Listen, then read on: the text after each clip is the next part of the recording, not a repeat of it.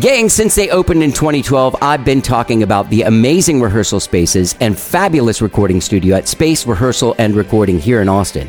Well, gang, Space has upped their game over the last couple of years and added a couple of new factions. One is a video production studio. Space ATX has taken the major leap forward in their evolution to serve Austin's music community with their new video production department. They're now offering professional video production for bands, live streaming, live sessions, podcasts, and just about anything you can imagine.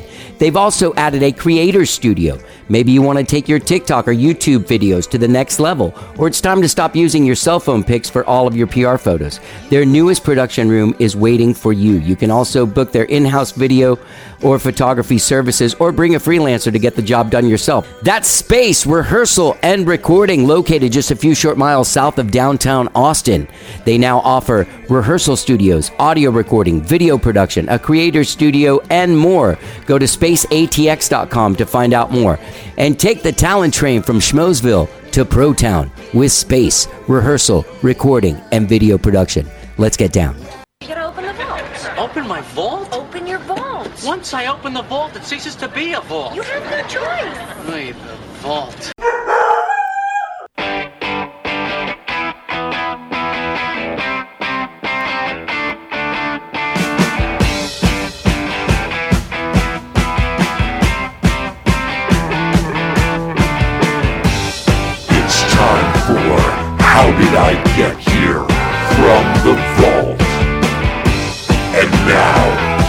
Your host, Johnny Goudie.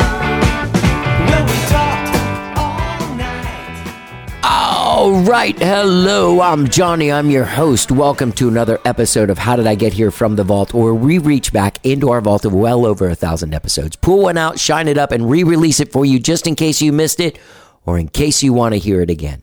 Gang, today is a really special show. We go back to episode 1200 with legendary bass player and fellow Cuban, Rudy Sarzo from Ro- Ozzy Osbourne, Quiet Riot, Whitesnake, Blue Oyster Cult, The Guess Who, and so many other bands. This is insane. This uh, show was originally released on uh, September 22nd, 2022. I have a two hour Zoom conversation with this legend of the bass, like insane. It's a, it was a mind blowing thing. You know, gang, it's a it's the 40th anniversary of Metal Health, the Quiet Riot record, which was uh, which was the very first number one heavy metal record ever.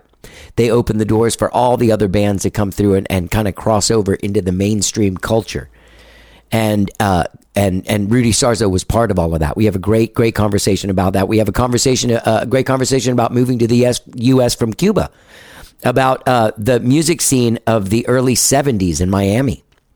Where he he was a fan of this guy Carlos Angulo, who is a great friend of my dad's, and uh, ended up playing with my dad later. But in the early '70s, he was in a band that that that Rudy used to follow around and go see all the time. We have a great conversation about. That's a nice little surprise in our convo.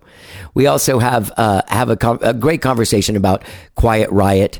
Uh, about his time with Ozzy, about losing his friend Randy Rhoads, uh, about about playing with all of the different bands that he plays with, about his time in Whitesnake. I mean, he was in all these bands during like the peak of their thing, like Ozzy's first thing, af- touring after his second record. You know, 1981, 1982, this dude was on tour with Ozzy Osbourne. 1983, he's with Quiet Riot when they hit number one as the first metal record.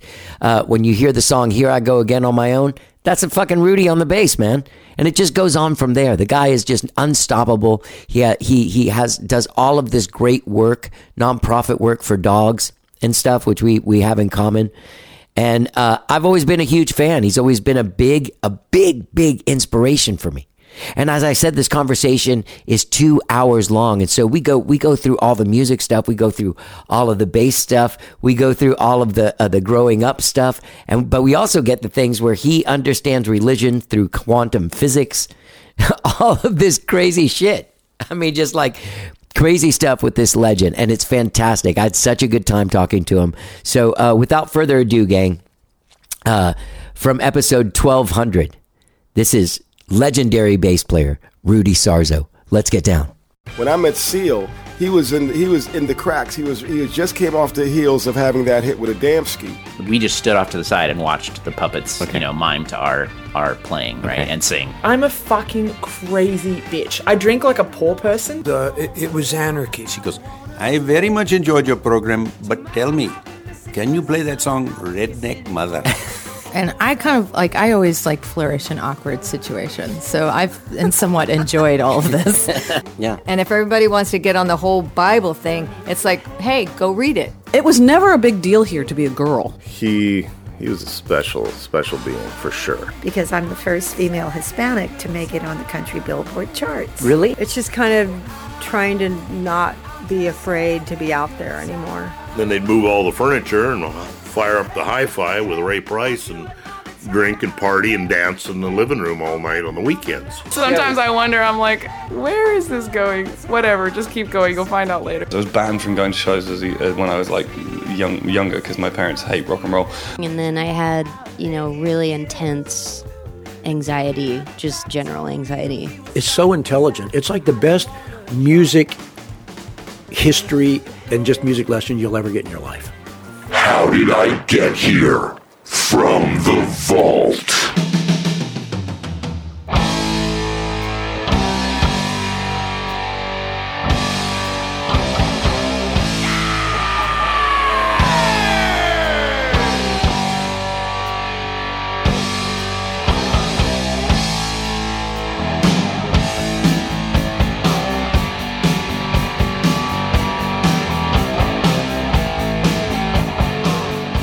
I am at home. Yeah. In the Los Angeles County. Yeah. Yeah. How about you? Where are you? I am in Austin, Texas. Ah. Yeah. Love it. Love it there. Yeah. Yeah. I used to I used to be in a band called uh, The Guess Who before I returned to Quiet Riot. I, Right. Are we rolling or? Yes. Yeah, yeah, yeah. I'm always rolling, man. Okay. Great. Okay. Oh, I thought you were going to do like an intro. Uh, I do that without you. Oh, without me. I, okay. yeah, and then and Okay, then there's music yeah. that plays, and then we just come in talking, and it's very cool. You you have a podcast. Make, well, it's it's a radio show. It's a radio show. because it's uh, yeah, only because it, it airs like uh, like traditional radio. Right, but what about the you know, Dash podcast? Times. That yeah, I, I I I couldn't do both. I just I don't have time. Of course, man. I, I mean, I you know I, I I've been doing the six degrees of Sarzo. First, I started with the Dash podcast, and then six degrees of Sarzo. I did that right before the uh, the pandemic, around 2019, 2018. And then the pandemic happened, and it's like everybody became available, and we were all at home. So it's like, okay, I got plenty of time. I'm going to like basically do a bunch of interviews, and then, you know, on Six Degrees of Sarzo, broadcast them whenever, you know, uh, the. Uh, uh, I, I have a, a producer who happens to be the CEO of uh, of uh, Monsters of Rock Radio, which Right. is what the uh, the show is on. Right. And uh, he knows his business. He's been on radio forever, so I always took his lead as far as when to release the shows. You know, and he also puts together the playlist according to our guests. Right. So, uh, so you know, so yeah, I there were there were a lot of people available. Everybody was home. Everybody needed to communicate somehow, some way, reach out to the world, and, uh, and there were a lot of people available for for you know for podcasts. I became available for a lot of podcasts, Yeah. And uh, but now we're we're back to business, and it's and it's like. I don't know. You know, I think it's a combination of both the uh, the audience and the bands trying to make up for lost time. I know people that go to concerts more today, this now Than than, they- they, used to be for the pandemic. Right. You know, Yeah. so uh, it's a combination of a lot of factors, and my time has become very, very limited. Right. I'm, I'm a musician as Mm-hmm. well, and I've noticed that that definitely. I mean, last year there was some tentativeness to the audiences because I, I I know uh, with the resurgence of like Delta, and then when the when the Omicron came back, that kind of killed a couple of things, at least in my world. But like this last weekend, I played a couple of sold out shows with audiences that were like freaking out. Like they were. It was like, you know, like the like the old days. Like not a lot of phones. You know what I mean? Like people were there and they were Oh, engaged and in the moment. Mm-hmm. Mm-hmm. Yeah.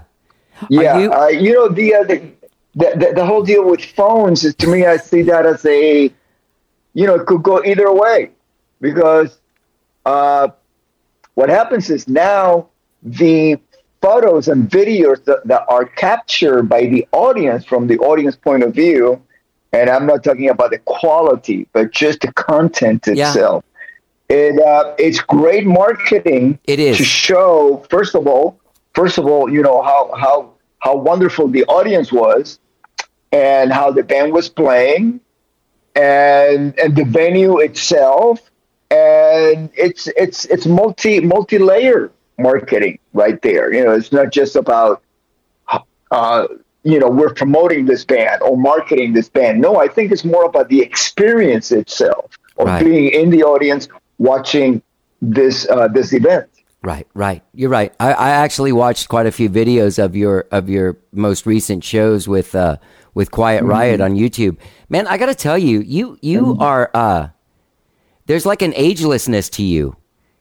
You know, there's uh your your your your physical body is not that of a man your age the way that you move around the stage.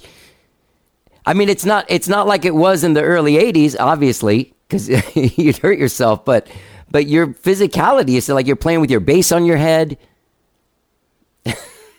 Yeah, I, I got a couple of tricks that in the last 41 years I, I, I was I, I was motivated to do. Yeah. And, uh, and playing playing with the bass in my head is definitely one of them.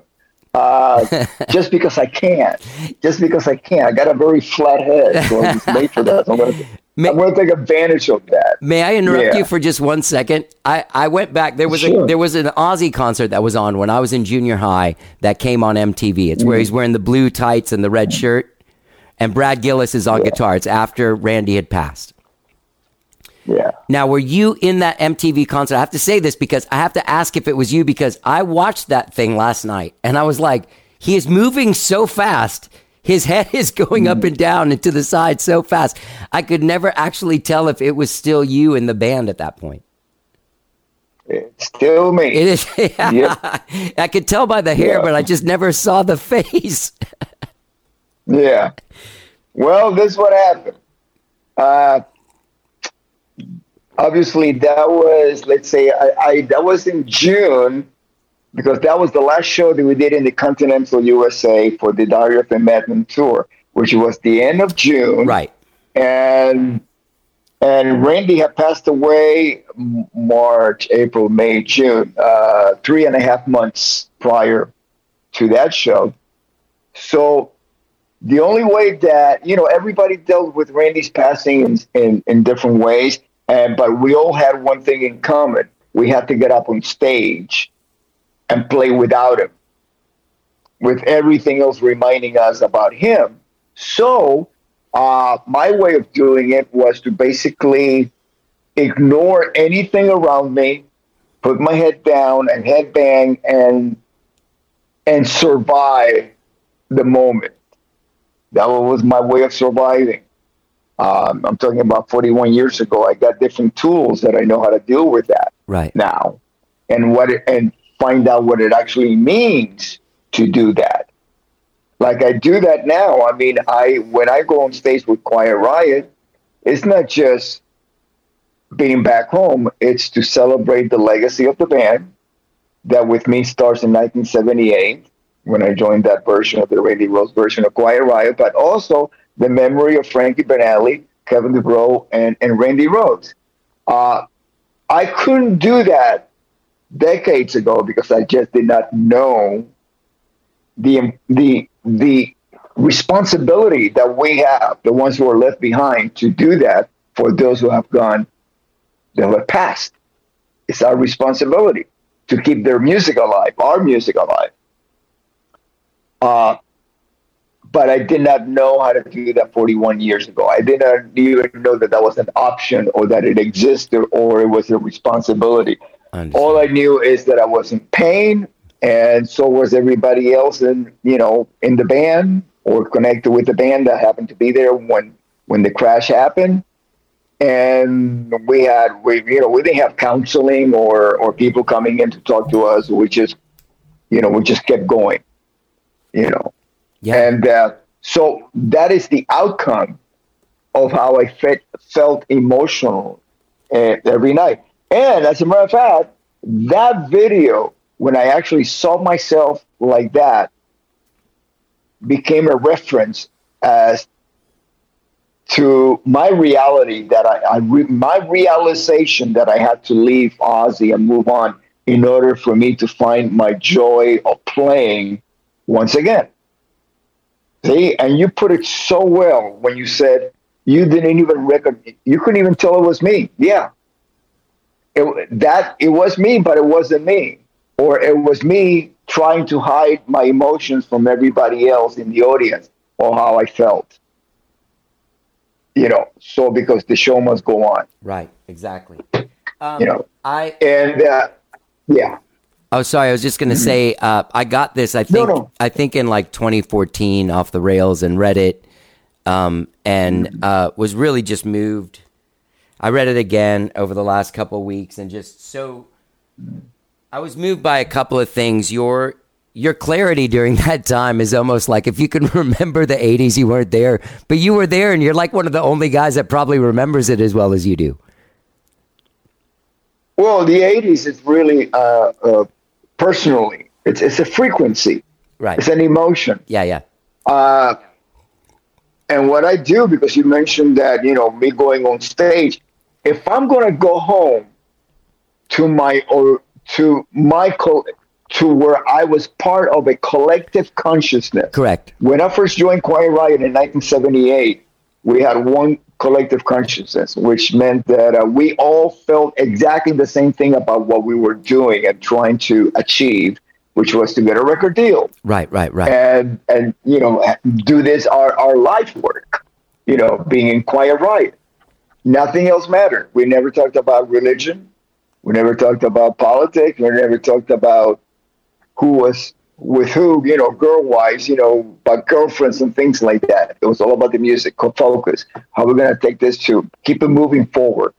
And at a time where for our type of band in the Sunset Strip in Los Angeles in 1978 with the with the uh, with all of the up and coming new wave and punk bands on the scene, which is what the record companies were focusing on, radio was focusing on. Uh, it was really it was beyond a challenge, beyond a challenge because uh, to be challenged is that you can win this. No, it was there's no way we were going to get signed you know, when all the all the record companies were looking for bands like Devo or the Knack or or Blondie or you know whatever, yeah, and it's- we were nothing like that. It seems like bands from Los Angeles, like the Knack, loomed really heavily over everyone just because that record was so huge.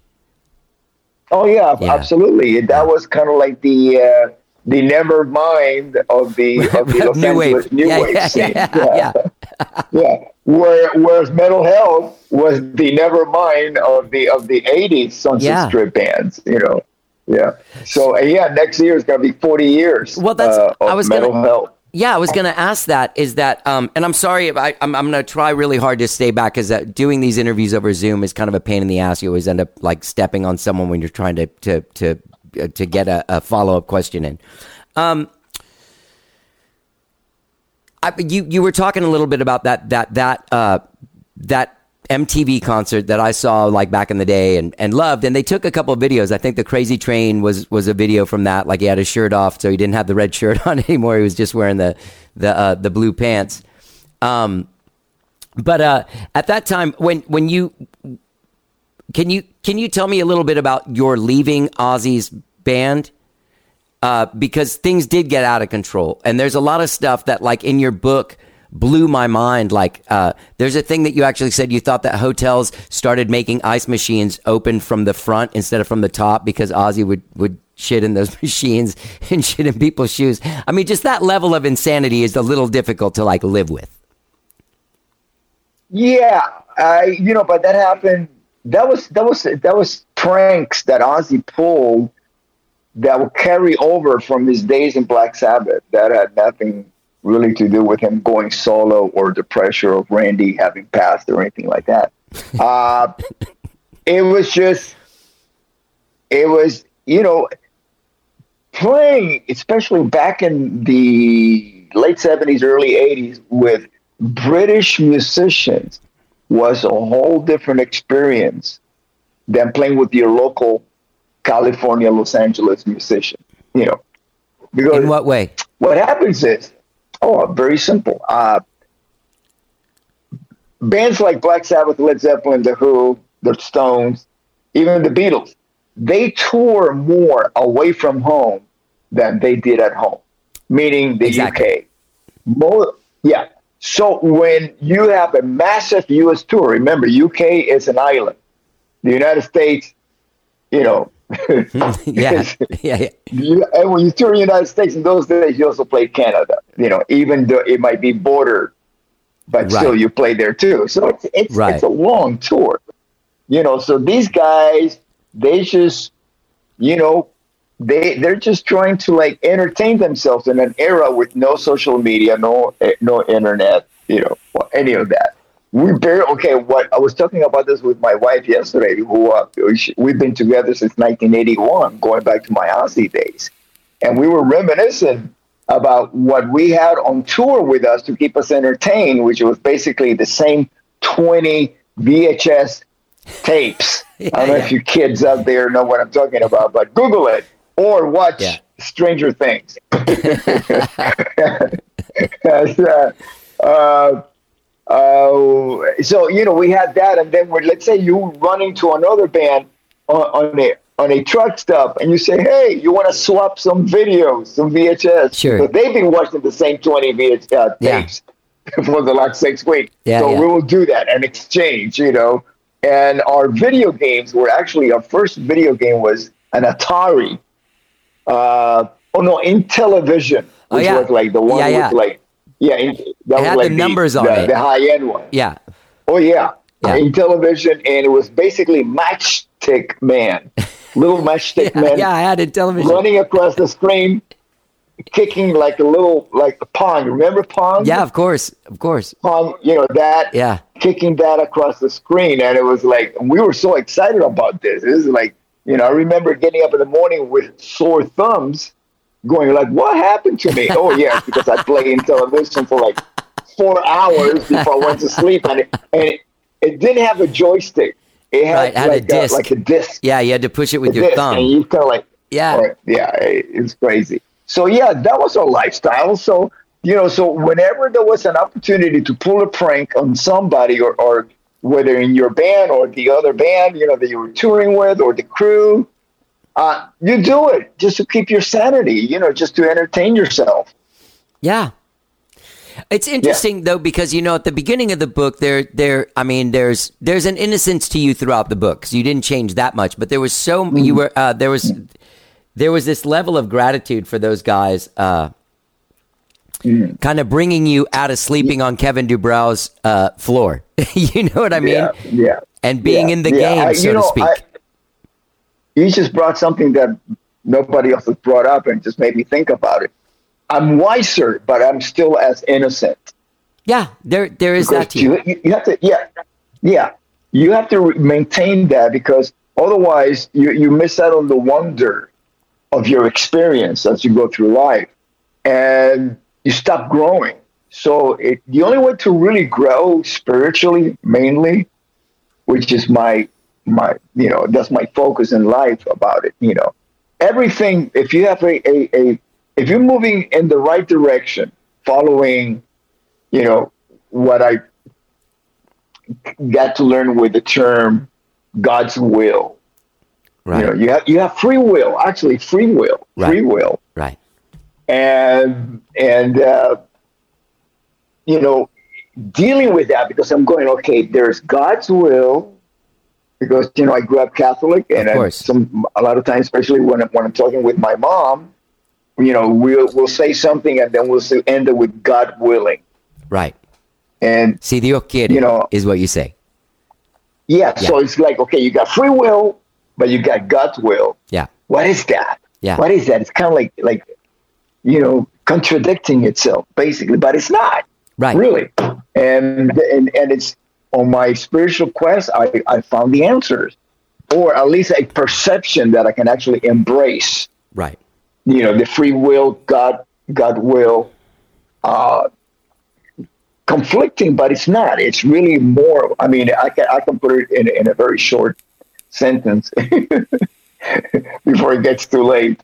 Uh, basically, is you have the free will to do whatever you want or find what what God's will is. You know, and some people, you know, we. I grew up Catholic. I grew up surrounded by life-like size saints Me in too. my grandmother's Yeah, yeah. house. Yeah, you know? I'm Cuban as well. You know, yeah, so- yeah, yeah. Oh, you are? Yeah, okay, okay. yeah. So you know what it's, it's like? You open up the door to your grandmother, you're a child, you're looking up, and behind her is Jesus on the cross suffering. Yeah. A, hi, hi, grandma. You know, yeah, you're like scared to death at the same time. Yeah. You know, so so you know, to, you know, we we Catholics or you know most of the Christians, uh, we've been raised with the imagery of a Renaissance artist depiction, or even the person that hired this artist depiction of what religious figures look like Right. which you know, uh, from you know, from reading the Bible every day for over forty five years, it is the one of the themes is that God, nobody has seen God, Right. you know, and I gotta tell you, there was a lot of stuff in the in the in the Bible that I read over and over again that I could never wrap my head around until you know we entered the pandemic phase of of the human in the history of the of humankind, and we had two choices. We can either just you know try to improve ourselves because now we got time to reset, or we can just waste it away. And I was not about to waste it away. I was about to go deeper into getting answers because I've always had questions as a kid, even when I was going to, you know, to catechism school and stuff like that, you know, to get my communion and and I had a lot of questions. And now, now that I have a resource such as YouTube, Yeah. to dive in and get specific topics, and it, it's it's a rabbit hole. It's a never-ending rabbit hole, which is really it's fractal. It's like you split something, you get an answer, you split it, you go in deeper, you get another. It, it just creates two questions. Right. If you actually get an answer, you get two questions out of that. Then you go to the next level to answer those questions. It's just fractal. Before you know it, you're expanding Correct. into all these different the, the rabbit hole gets deeper and wider you know and so i i i'm now you know people ask me so you know what do you do to entertain myself and i really do not have time to entertain myself because i'm very busy uh, with my family with you know with quiet riot expanding my musical vocabulary and also my spirituality and and I find quantum physics to be the one of the best resources for me to really understand my spirituality. Really, I've heard that before. I don't. I don't. I don't. Uh, I. I. I, I don't. I Yeah. don't understand it as clearly as most people do. But I. I. I. I it makes sense, kind of, to me. But I've heard that before. Well, it's to me, I think it's the journey because a, a, lot of quantum uh, physicists will tell you, we if you think you understand quantum physics, you don't understand quantum physics. Which is the same as life, right? it- it- yeah, well, it, again, it's going back to the splitting that fractal Right. and dividing it into two and realizing that there's more to it. You get deeper into it. It's never ending. You know, but there is a, a source where all of this comes from, which is called the, the quantum field. It has many names, the divine field and everything. It's, because this is where where science meets spirituality. Yeah. And it's not, and again, you got that two fractal becoming one Right, now because right. it's the quantum field, the source, you know.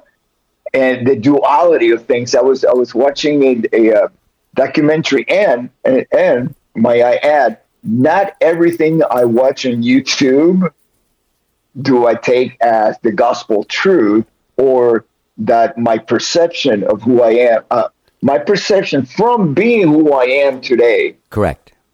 it's it might not be ready ready for that, or I have create so many questions that it goes beyond the realm of like I think I'm gonna go down this rabbit hole and get learn more about this. It just becomes like okay, I might not be ready for this, and and it and and if I cannot move at a certain pace with knowledge and embracing the knowledge, I I become aware that I'm not ready for it yet, if ever, or might not be the path that I want to take. So I just kind of like step back and go back to where I just came from. that led me to this to this place. Yeah. Right here. Okay. Um, so that you're basically that's that's the answer for that you left Ozzy because it was God's will and you kind of saw the place that you were at and it was time to change courses, or is that? Well, see, if Sorry. to I, I I'm not gonna no no I, I no no I, I you know that that's an interesting perception that you can summarize it by saying that. But if I was going to tell you exactly what my emotion was of me leaving Ozzy, is because I needed to find the joy of playing again. That by watching that video that you saw recently showed me that I had lost the joy of playing. Yeah. So then when I watched the US Festival, which took place like a year Mhm. later, there's there's that's Not even that. It takes half a year. That okay? So we're talking from June to the US Festival being April May. Oh wait. Oh. Oh wow. Okay. so that was eighty three. 83 US Festival, and what you saw with Brad Gillis Uh-huh. and Tommy Aldridge and Ozzy, that was 82. Okay. Okay. Months within months, Right. within months. Yeah. Um. So that you were saying that that next year is the is the anniversary. That's I was. Is that I know that Frankie Banali. He did he ask you to continue Quiet Riot? Yes. Yes, he did. Yeah. Yeah. He left that re- request with his widow, Regina. Okay. Yeah. Um. So you have to remember Frankie right before he passed. I would get together with him. I saw him the day before he passed and the day hours before he passed. Regina made it possible that I was able to come into the hospital. August 20th, 2020, vaccines were not even Right. mostly available at that time yet. I hadn't had my vaccine, and she was she was able to talk the people at the hospital, the uh, administration, to uh, to let me in for Frankie's final hours. And the day before, I was uh, at his house. Uh, he was in hospice at his home, and I was there with him.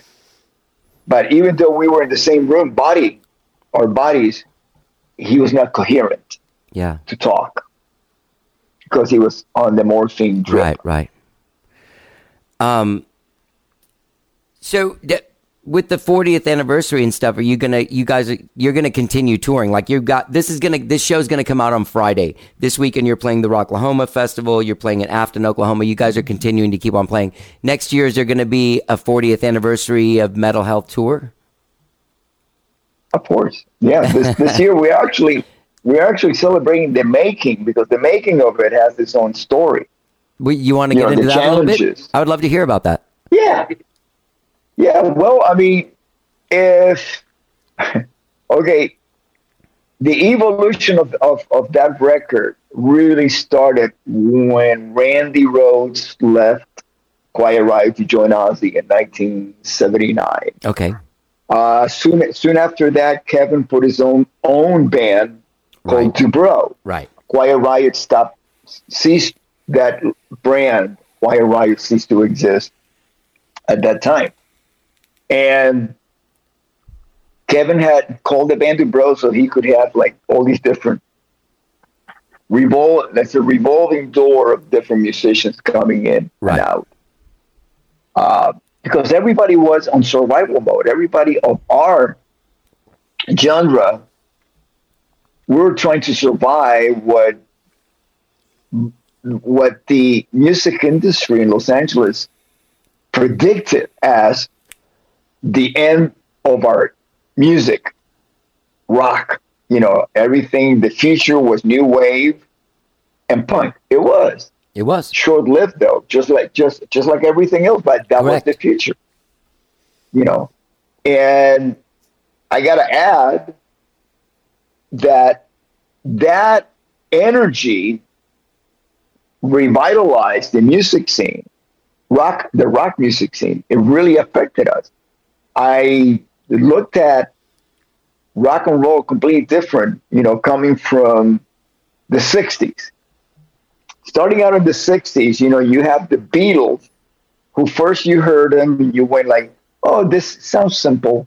You know, we can do this. oh, I can play like Paul McCartney. Just, just give me a couple of years, I'll get it. You know, 60 years later, I'm, still trying to figure it out. Uh, how's it doing that?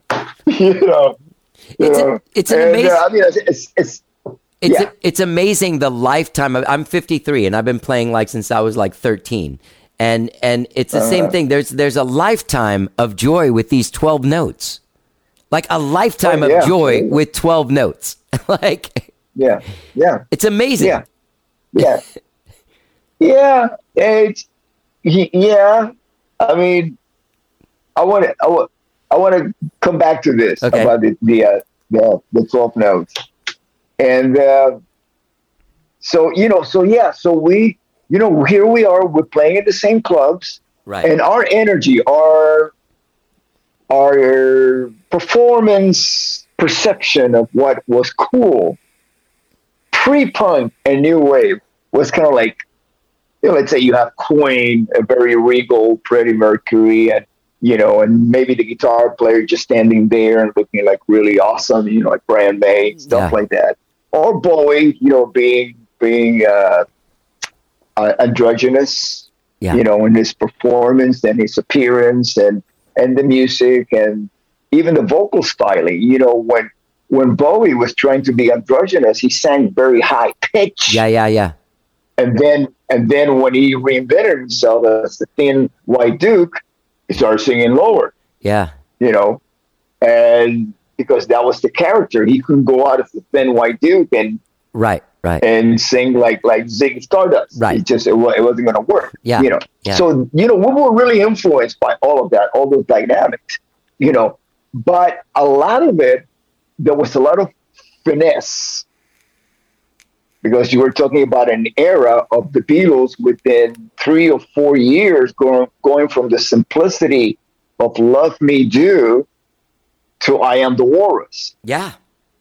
total a sonic experience and it's so complex that you couldn't even how do you put that together today i mean it was it's a masterpiece and even if you did you're never going to out outperform the original version of it you know of course so you know that was how my generation as musicians we were raised we were raised on excellence not only excellence of composers and performers but also producers or us listening to to a record with headphones was was an experience because you're it, immersive in the experience of music. Yeah. You know, it was like you close your eyes and it's it's there's there's you visualize this epic, Yes.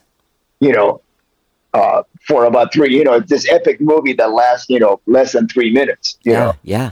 and so we went through that, and then it was next to the next level, which was now you take rock musicians, put them together with jazz musicians, and bring up the excellence. Right, you know, right. I mean, if you if you ever listen to Bitches Brew, Oh, yeah. that's the cradle of, of fusion.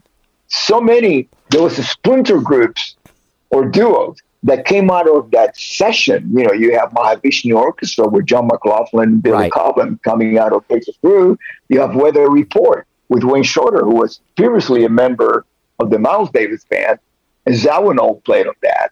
You know, uh, you have Ch- uh, Chick Corea, Return to Forever. You know, so there's so many splinter. That was kind of like, you know, here you got the the, the prog rock or, or fusion, fusion rock. Right, right. Then prog rock comes in, you know, bands like Yes, Emerson Lake and Palmer, Jethro Tull, you Early know, Genesis. Genesis. Yeah, yeah. Yeah, all of that, right? So, and let's not forget Led Zeppelin and The Who and Of you know, all course. those great Yeah, the bands, giant you know? bands. Yeah. And, and so our levels of us thinking, in order for us to make it, we're not going to get signed unless we are this good. Correct. This good. Could Yeah. be, it could be humble pie, Right. And yes, next to each other, but they both they were excellent in their own uh, musical genre, right? Yes. So that we spent all that time honing in on our musicianship and performance, and then here comes punk. it just wipes, Wipes the whole out. slate clean. Yeah, yeah, yeah. Yeah, slate cleaning, flushing of the toilet, basically. the way I look at it.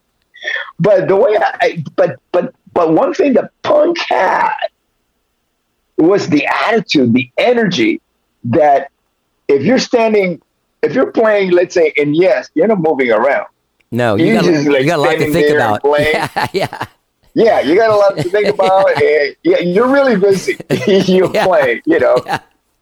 But Whereas punk, just you know, even though I'm saying well, I hate this music because I really wanted to be, I really wanted to to put that lightning in the eh, lightning and put it in a bottle and like this is this is this is good. Right. This is just as important as you know as as being as yes, Emerson Lake and Palmer, Right. yeah, Miles Davis, the Beatles. This is just because it's emotionally, spiritually, Right.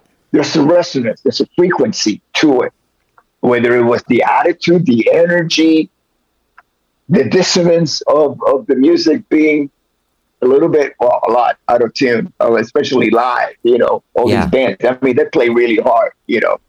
And this is before locking system on the guitar, so things will go out of tune in the middle of the song Yeah. you know. So it was like, yeah, I cannot ignore this. So by the time the eight, the the the eighties, uh, Sunset Strip music came out, we were all influenced by it. Even though we Yes. might have say, you know, I hate punk or new wave. Right. No, well, you might hate it, but it's in your music now. It's Right. in your DNA. Well, there's also one You of know, your one of your. and- oh, go ahead. I was going to say one of your contemporaries that like Yeah, yeah. uh, like Nikki Sixx, like when they in, like when Mhm, Motley yeah. Crue their first record. There's definitely the energy of punk is happening in that in that record. Oh, absolutely, absolutely. I mean, it, it in a way, uh, with difference between Motley Crue and and uh, and Quiet Riot, one one of the a few differences, because there's, there's not that many, but there's few fundamental differences. Is that Frankie had been playing Frankie Banali drums, and I'm talking about the Metal Health version of Quiet Riot uh, for so long. I mean, I met him ten years before we recorded the uh, the music for Metal Health. In Miami? And I say music is because uh, in Fort Lauderdale, Florida, Yeah. and I met him on my birthday. There's a story, a backstory to that, but you know, I'll move on. And uh, so Frankie's influences predated, you know, let's say he was a big John Bonham fan, but he was also a big fan of what John Bonham was influenced by. You know, we're talking about uh, swing and jazz uh, drummers, you know, Right. Gene Krupa and Bill Elson and, and Buddy Rich and, you know, all, all the greats, you know. Yeah. And so Frankie played with with a certain style that no matter how much he wanted to, because he, I gotta tell you, when we were in 1972, 73, living in Lauderdale, he loved the New York Dolls. Yeah. Yeah. Yeah. Frankie, right? Everybody did the Dolls. I mean, they were like they were kind of like punk before punk, Yeah. just because of their attitude, Yeah, you know. But they were glam at the same time Yeah. that was like the, the the bridge between glam and punk. New York Dolls, you know, and it was a lifestyle. They were like the original Guns N' Roses on the first record. Yes. Exactly. You know, that lifestyle, you know, the drug and hanging, hanging out, you know, the so, even the uh, the social impact, Yeah. Uh, you know, that they had and musicians on the East Coast, you know, whatever happened in New York eventually would filter down to uh, to to South Florida Right. because of that tourism, tourism, snowbirds, and all. That, Yeah, right? yeah. So, you know, the dolls, you know, they hang around Fort Lauderdale. They played at the Flying Machine and all that. So their influence, along with Bowie and, and all of that, was like really, really strong. And we connected with that.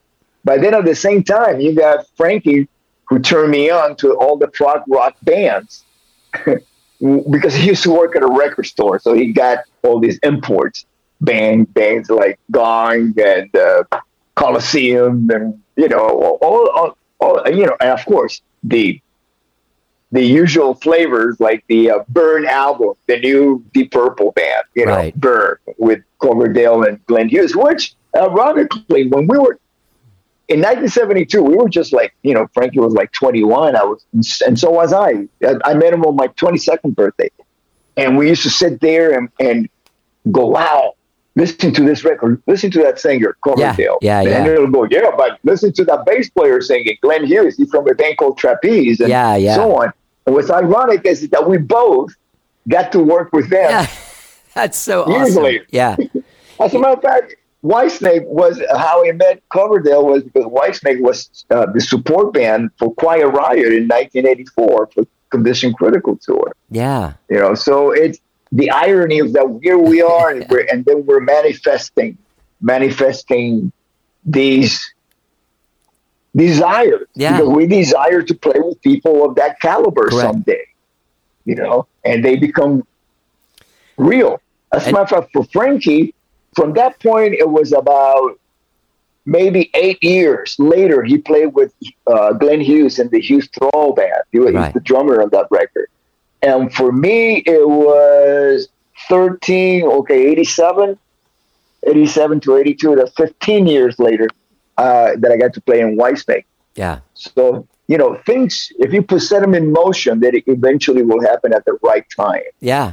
I found a cool a cool concert from I think it was like it was when you had blonde hair, which was then again I was like I thought Sarzo was playing with him that and then I, I was like oh no it is him but he's got blonde hair. But man David Coverdale Yeah. Jesus Christ man. What a singer. Yeah, what I mean a what a great drummer. great I singer, mean, singer. yeah. Well Aldridge was was in that band as well when you were in it right? Tommy Aldridge you had your Uh, yeah, the Uh, the '87 lineup: uh, Adrian Vandenberg, Vivian Campbell, David, Tommy, and myself. Yeah. Can can I ask and quick, then uh, uh, just a very quick question before we go back to uh, the Quiet Riot stuff and this stuff? There's there's something I was Mhm. noticing, and I was I was thinking about you in this thing is that. Uh, in the Quiet Riot band, that's musically it's a three piece band, like the Led Zeppelin model, right, with a lead singer, Mhm. and and and Yeah. Ozzy band, same thing as that. And then when you get to a band like uh, like uh, like Whitesnake, at that point you guys had Vandenberg Mm-hmm. and Vivian Campbell in the band. What does your playing? I, I know this sounds weird, but does your playing and approach to playing change when there's two guitar players as opposed to just one? Yeah, uh, not just well, the playing playing changes because you're you're playing in, especially in a legacy band, which means that there are records already, Right. and there's a blueprint Yeah, that's been laid out at the foundation. I'm not saying that every record is going to have, have sound the same right.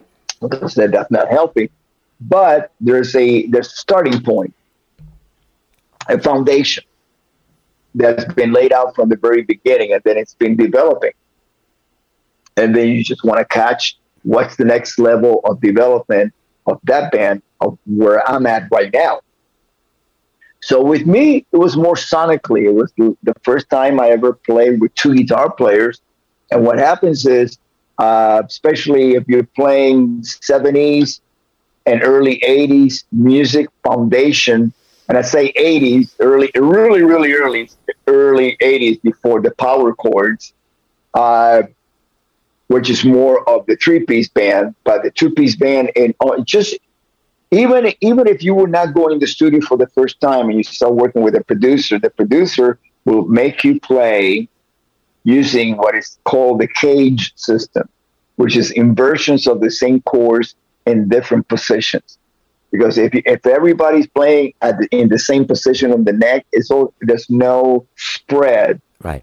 you know that's why you have two guitars because you look at it as that's your maybe your string or your horn section, and there's a spread. Right. There's a there's a there's a range that certain instruments played at, and that's it gets fuller. So there's no real gap between everything, or with the frequency.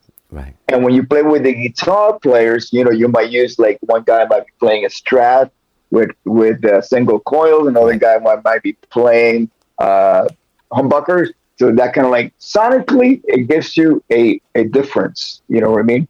You got different tones happening at the same time. So your ear is getting ear candy, new information. And then if you spread them, you know, chord wise, you're going to hear different harmonics coming out, out of the chords, even though they might be playing the same notes. And then you got counter rhythms right. going on. So very, very different from playing three piece. What I really enjoy about playing three piece is is that there's more that I can cover. I don't have to stick to below the 12 frets so much all Right. the time. Right. I can I can color it because we we need that. Like the lower the guitar goes, the higher I go in order to meet and Correct. and again ear candy for whoever's listening. Yeah. Yeah. I love that stuff. And for the listeners, sorry, for the listeners that are listening right now, there's there's one record in particular that that what Rudy's talking about right now is so easy, and you might already know the record, but but like uh, Def Leppard Hysteria is a great record on headphones where you can hear exactly because those two guys. Uh, especially on that record, were doing such different things that made one sound. You know what I mean? With Phil and Steve on that record. Anyway, uh, uh, all right, go ahead. Sorry. Absolutely. No, I'm saying so. You know, just to answer your question, uh, in a nutshell, now it's uh, sonically. Yes, I changed a lot. I had to find frequencies that would sit in really well, especially having Vivian Campbell, which is another thing. I've never had another, a, another guitar player on my side of the stage. Right. So that changes my my per, per, perception, perspective, my angle of my hearing, because now I have and he had beautiful sound, a very full, Beau- yeah, full sound. Very, yeah. He had a lot of a lot of low end. You know, back in the day, they were using these things called the Bradshaw system. Yeah. And they had usually came with all the technology and switching system and yeah. And uh, yeah, so that was pretty much the sound of the day at that time, late eighties. Right. And and Vivian Vivian sounded fantastic. So I really had to work on my tone, change, uh, go more with preamp, uh, and and humbuckers like Olympics, uh, Olympic pickups and preamp, and also uh, Bartolini's humbuckers back then. Yeah. All right. That's uh that's a good thing to know. I bet a lot of people will be interested in this. All right, let's go back to Metal Health. Mm-hmm. Uh, Oh, yeah, you were talking about making mental the Metal Health. health. Yeah, Okay. yeah, yeah, Yes, yes, yes. So you know, here I am. I'm touring with uh, with Randy, Randy and Ozzy. Randy passes away and changed everything, and for everybody, you know, Right. everybody that was not only in the Ozzy band, but you know, Kevin, who I played with him, and we remained close with him. As a matter of fact, one of the uh, eh, every time we would go on a break from Ozzy and we got back to Los Angeles, we would take whatever transportation and that was waiting for us, and uh, usually a limo, you know, just and say, okay, let, let's let's go to this address. So we're going to pick up Kevin and take him to the Rainbow. Yeah. That would be our up our opportunity to give Kevin a report. yeah. Because remember, there was no other way to communicate. Yeah, no yeah. texting, phone calls. Were so expensive, long Yeah. distance, and all that. So we just went to the Rainbow and we told Kevin what's going on outside of LA. Right. Nothing was going on in LA as far as rock and roll goes. But meanwhile, you had the new wave of metal already happening in 1981 Right. you know, we we had already played with Def Leppard in the Blizzard, you know, the Blizzard Watch tour and Motorhead. So those were fine examples of what was to come. Of what was coming. and yeah, yeah, then yeah. when I played, yeah, yeah. And as far as metal goes, and then you got the perfect storm of MTV, you know, playing playing, in our case, Come on Feel the Noise every half hour, you know, amongst the other, just because they were lacking content. They didn't have enough videos to play.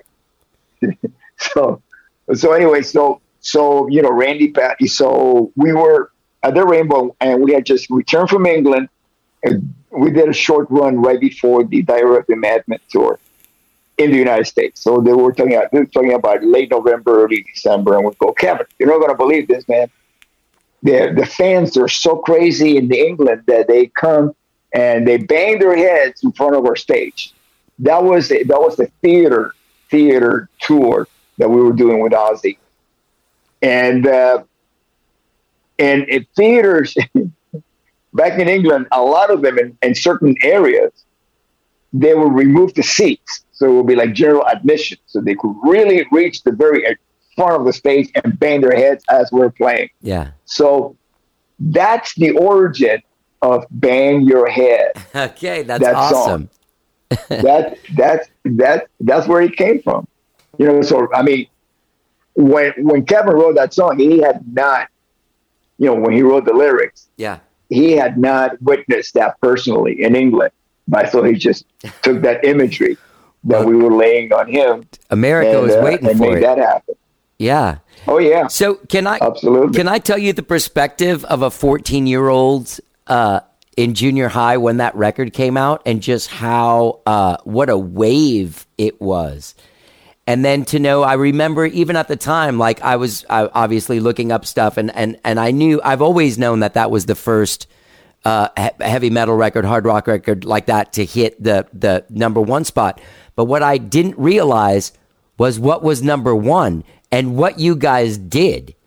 You knocked Michael Jackson's Thriller out of the number one spot, dude. Yeah, you know, once you get into a territory like that, there, there's uh, there's a lot of politics being played because remember, we were on the same label. Oh, you were? you were on Epic as well? Well- Yeah.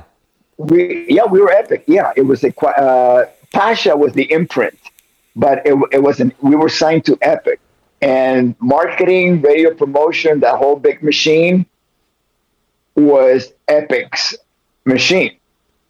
So you got a promo guy working on the same Michael Jackson record as you have the Quiet Riot record. And this is where politics from the very, very, very top come in. And so if you if you will go by the numbers that record stores were reporting on a weekly basis, we we would have been number one sooner and longer than we did. Oh, really? Yeah. Oh yeah. Yeah. We were well, we used to do daily in stores in whatever city we were playing at that Right. evening. Yeah. We had our routine going. Yeah. And we would go there and sign for an hour, hour and a half, you know, at a mall or at a record store at a Yeah, mall. yeah. So there's plenty of parking. The Sam Goody. The kids are standing in Yeah. line. Yeah, they, it's usually near a food court. you know, and, uh, and so yeah, so the you know we'll be signing, and and when you sign something, a lot of times they just buy the record there, and then they go through a line, you sign it, and they and they move on. And and they go, listen, we've been reporting you guys even before we did the signing as the number one seller. You guys should be number number one by now. And and and let me just clarify, uh, we were the first debut by a metal record to go to number one, not just the first band metal band to go to Right, number right. one. Debut album. Yeah. So that record comes out in March, and by Labor Day, you're at the US Festival playing to how many? Was it a half a million people at the US Festival? It's a crazy amount of people. Yeah, it's, yeah, no, I mean to be to to okay, let's let's go back to real real figures here. It's about between 350 and 375. But I got to tell you, after the first 100,000, it's, it's a blur. Yeah, yeah. yeah. So it, it really doesn't matter. And you know, I what what really helped me was that I had already been on tour for about a year and a half at least with Ozzy. So I've been there Yeah. Yeah. with this band, Yeah. Ozzy Osbourne band with Randy and Tommy, and so it was big. no matter where we played, it sounded big and it was big and it felt big, you know, playing playing in that band with Ozzy. So by the time that I did the US Festival, it was kind of like, okay. I mean, I'm not going to freak out because, of, you know, of course, you know, it's it's a lot of people. But then again, we played, you know, we did some festivals with Ozzy, one in England and, and Day on the Green with uh, uh, July 4th, 1981. So, you know, you just get used to it. Yeah. So it was not something so alien. Uh, I would say for Kevin, it would have been the first experience of him playing in a crowd, you know, bigger than 10,000 people. He did well, man. But Frankie had been there. Yeah, Frankie had been there before. He had toured with other bands, uh, recording bands, you know, touring bands, and so he that was not an a, an odd experience for him. Carlos would be basically the same as Kevin, but you know, hey, listen, we we will go on stage and do exactly the same show performance at the US Festival as we would do the next day playing the uh, what is it the the agoras. Right, There was a right, chain right, right. of clubs. Yeah, yeah, yeah, yeah. The Texas, Agora Ballroom. actually- Yeah. Yeah, we, we were going uh, we were going back to the uh, to the Agora somewhere in Texas, Dallas or Houston or something like that. And right the day after the US Festival, because we, we came we we got the US Festival like two days before uh, it it happened. We were we were uh, supporting Scorpions who were warming up to the US Festival. We did like a two or three week tour and wound up in Colorado in Denver. That was the last show, and and the promoter for that show was the same promoter for the US Festival, or the guy who put together the artist, not necessarily the promoter, or he might have been. But anyways, because that was actually an Apple early Apple Yeah. event, The Wozniak event. yeah, Macintosh, Apple, Yeah. yeah. yeah, So they they financed it. Yeah. That was, you know, but uh, but Barry Fay was there involved, and he's the one that said, "Hey, listen, we just moved Joe Walsh from the metal day to the the, the pop day, like they called it." And so, if you guys want it, it's it's it's your gig. If Right. you if you want to play the US Festival, I, I had no idea what the US Festival was. To be honest with you, I was too busy touring with Quiet Riot all over the place. Again, we didn't have social media. It's not like I Exactly. could have gone to Facebook and say, "Oh, US Festival happening." You know, just like you get Coachella and all that Yeah, stuff. yeah. That I, has nothing to do with me. But uh, so I was not aware of it, and so we did it. And it, so it, it really, to me, it really helped me. The fact that I that all of a sudden I'm playing in front of all these people, so I don't have that like three months of, of working myself up to like, oh my god, you know, I mean, like for example, Rocklahoma. I've never played Rocklahoma because I, for the last few years, I've been playing in a more classic rock bands. Right. You know, from Blue, Blue Oyster Cult to uh, to the Guess Who, Right. and which was the last band that I was playing in right before I uh, I came home to Quiet Riot. So, uh, so Rocklahoma, I always come kind of like, oh wow, look look at all these awesome bands that most of them are my friends, and Yeah. I don't get to be part of that, you know, playing for my generation. Because, you know, playing in a band like the Guess Who is wonderful because I grew up with that music, but it was not the music of my times when I was uh, playing with, uh, you know, with Quiet Riot. It was Right. not 80s band. Right. We were talking about 60s and early 70s band. Yeah. You know, so it's a whole different demographic that I'm standing in, on stage and looking looking at. Uh, so now I, I, I am so excited to be playing Rocklahoma because I finally get to uh, to come home and play for my people. Yeah. and once again, like before we move on to something else, I I mean I watched those videos that that you guys sound incredible. Who's that singer guy? It's fun. It's fun. Well, you know what? I mean, uh, we can talk about this subject in, in depth, but uh, just in in a nutshell, uh, Jizzy Pearl comes from a band called Love Hate that originates from the Sunset Strip, kind of like the last generation of the Sunset Strip Okay. before uh, grunge '90s '90s music Right. you know, kind of like the focus went from from the Sunset Strip to Seattle and anywhere but LA. Right. Yeah. Exactly. Exactly. You know? yeah. Yeah. If if you were from San Diego, you're you were okay. Yeah. it's made it possible for STP, you know. But if you were like LA County, forget about it. we don't care. But anyways, uh, so so so so he comes from from that, and, and it's like it's it's the same uh, experiences walking down as a starving musician, Sunset Strip, going to the Rainbow, you know, and as I did, but probably you know most likely maybe seven years before that. So Jizzy is it's you know Family. Kevin Yeah. Kevin is not with us, unfortunately. Yeah. Uh, and if we're going to carry on so we can celebrate the legacy of those who are no longer here with us, uh, you want to find somebody who really resonates and really understand, and it's the real deal and comes from the same well Yeah. as Exactly. Jizzy Pearl does Yeah. with Quiet Riot. You know, uh, he he had a band called Love Hate that Kevin Kevin really loved that band. You know, and it's ironic because we will be in the tour bus and Kevin will show up with these. He will make like compilation CDs, and I'll hear something and go, "Who's that?" One of them was uh, uh, Type O Negative. Oh, wow. it was so weird, Yeah. so different, so Yeah. weird from anything else out there. And go like, and, and at the time I was really into like the uh, the vampire, you know, Lestat, and all, all those Yeah. books, Yeah. you yeah. know. Yeah. So I'm kind of like his his voice kind of like reminded me of what Lestat, you know, was supposed to sound like according to descriptions in the book. And go, wow, that's. But then again, you know, so time goes by, you know, decades later. Uh,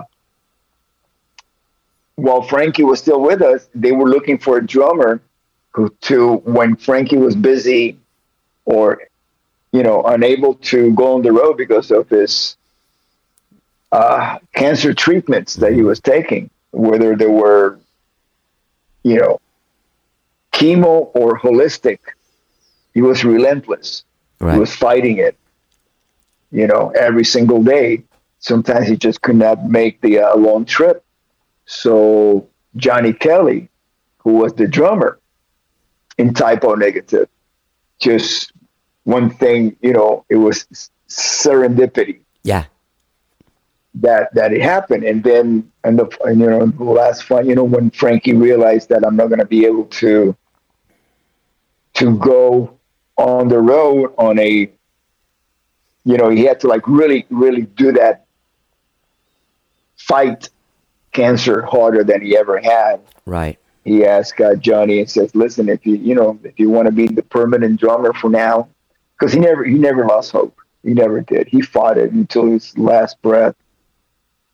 Uh, but uh, so so that's how Johnny came into the band. Frankie picked him. Wow. You know, and it was and it was a, a, a band that that we were fans of. Yeah. You know, Type O Negative. And, and, and, and, that's another layer to Johnny. You know, he understands loss. You know, everybody in the band has experienced loss. Uh, Alex, our guitar player, has been in the band for 20 years, even before Kevin and Frankie reunited to put together what became the last, you know, this this Quiet Riot Right. that we have now, which is it's an evolution so far. Uh, that Alex was picked by Kevin, and then Kevin, Frankie, and Alex play together, and then Al- Alex loses, and Frankie loses Kevin. Right. Then they get back together again with various singers, Right. and then Johnny comes in, and he's been there like the longest after Kevin. And but then again, you know, then Johnny and Alex lose Frankie, and of course, when when we lost Frankie, I was not in the band, and now we we have every single member in the group, the four of us, we understand what it is to lose a bandmate. Yeah. Yeah. Uh, it's it's it's a very unusual situation because usually you, you you don't have a whole band like that unless it's it's like, you know, let's say one band that's been together that loses one member, and let's say like like ACDC, you know, when they lost Bon, bon Scott, the whole band or, of, of that version of the band, the uh, Back in Black, with the exception of, uh, of Brian Johnson, who came in in Bon Scott's place. But Right. then you have the collective of everybody have experienced that, and maybe Brian Johnson had not experienced what it's like to lose a bandmate because he is the one who came in to take over. Uh, Yeah, for Bon. yeah, Yeah, the yeah Bon Scott's place. You know, so but in this one is like we all know. We all know the pain and we all know the responsibility that we have to carry on. Uh, Are there- uh, Johnny, Can I ask you a question real quick? Johnny, yeah, about Yeah, this? yeah, Uh, sure. Is there are there are there times that you look around when you're playing the gig and you and you and you feel the presence of of the guys that came before? oh yeah, sure, like like like that guy right there. Yeah, Oh, yeah, that's beautiful, man. I love that. I see it. I, I see him every day. Oh, that's Well, great. that- there he is. Yeah. Where I go. Uh, you, you know, it's this is the best way that I can explain it. Is it's I plug in, I plug in, and it's, it's and again, it's something that I've learned from studying quantum physics. Uh, there's no time and space Right. according to scientists, right? So if there's no time and space, it's always now, Right.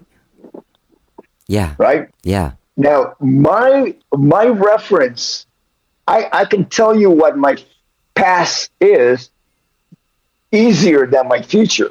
But if I really worked at it, I could really tell you what my future is. Right. But I am so busy in the now Right. because now is what I will not have a future without my now, right? Right. So I can plug in into the infinite, my infinite past, because it goes beyond my experience and at this cycle of visiting this planet. Yeah. Yeah. You know, okay. it, it goes it goes beyond that. But let's say if I'm gonna go, I'm on stage and I'm about to play a playlist that consists almost 100% when we headline of songs that I recorded and have performed in the past. 40 years ago. Some of them, like Slick Black Cadillac, it's 45 years, Right. Right. almost 45 years. Next year it's going to be 45 because I used to play that with uh, with the Randy Rhoads version of the band. So what I do is I plug in to that frequency of what it was like, what it's like. Not what it was, but what it is, because I got to manifest that right now. Right. Right. Right. And that's it. It's actually it's quite simple, but you cannot forget that you have to plug in Right. Right. because otherwise I'm going to be playing notes, Yeah. not not being one with this whole experience. Because uh, you know, there's there's that fine line between me being here in the now and me being back then, Right. and I just have to find that zone. And there, there you know, one once I mm, I'm in it. Oh yeah, it's an incredible experience. you can you can see that in you like there's a connection that you have with music and the people that you're making it with in the moment on stage that that really comes through and i i noticed it a lot in that uh in that Whitesnake video a lot there seemed to be a lot of. Yeah, it's of- of interesting. communication happening between all of you that was really beautiful Yeah, it's uh, yeah, and, and it's fun. There's nothing more fun than everybody to be on, on the same wavelength frequency and having fun, which is fun. It's, it's fun is is really underrated. yeah no totally totally hey can i can i ask i, I want to ask you something real quick uh, there's uh, i think we have a mutual friend Jane Wiedlin from the go-go's aren't you friends with her Oh, Jane. Yeah, oh my God. Yeah. she It's she wonderful. she and I have written a bunch of songs together, and her ex husband Jed Oh, wow. Malone, the Scottish guy, He was one of my managers. He was our manager. He he was. He was he was he was my manager too. When I used to go to LA and stay with them and write, he would. oh, They there was always like, a, oh, Rudy's not in town, but when he is, sometime we're gonna take you so you can meet him, another Cuban guy, and we'll go to like a Cuban lunch or something. They always told me they were gonna do that. But oh anyway. yeah, Jed Jed was wonderful. Uh, what is he up to? Um, you know, my I- I had uh, these management partners, and it was him and this other guy, Martin. And I, I talked to Martin a lot, and Martin told me Jed's been doing really good. I don't I don't really know exactly what he's up to right now, but he's doing good. I always love that guy. Wonderful man. Yeah. Yeah. Uh, lovely. Uh, wonderful. Wonderful. wonderful. And Jane too. Um, Yeah, Jane's amazing. Yeah. but yeah, that you guys. As a matter of fact, that's that's that's a connection of how because jo- Johnny Five, John Five, Right, before, before he had a number, was our guitar player, and so when Jane went on the road, he she brought she took John Five with her to play, and then he started playing with k.d. lang. So so you have the guitar player for uh, for Jane Wiedlin, uh, k.d. lang. Is John? Then he joins like yeah, and then he did a record because this had to do not, not only with Jed, uh, but also with our producer, which is his name is Bob Marlette.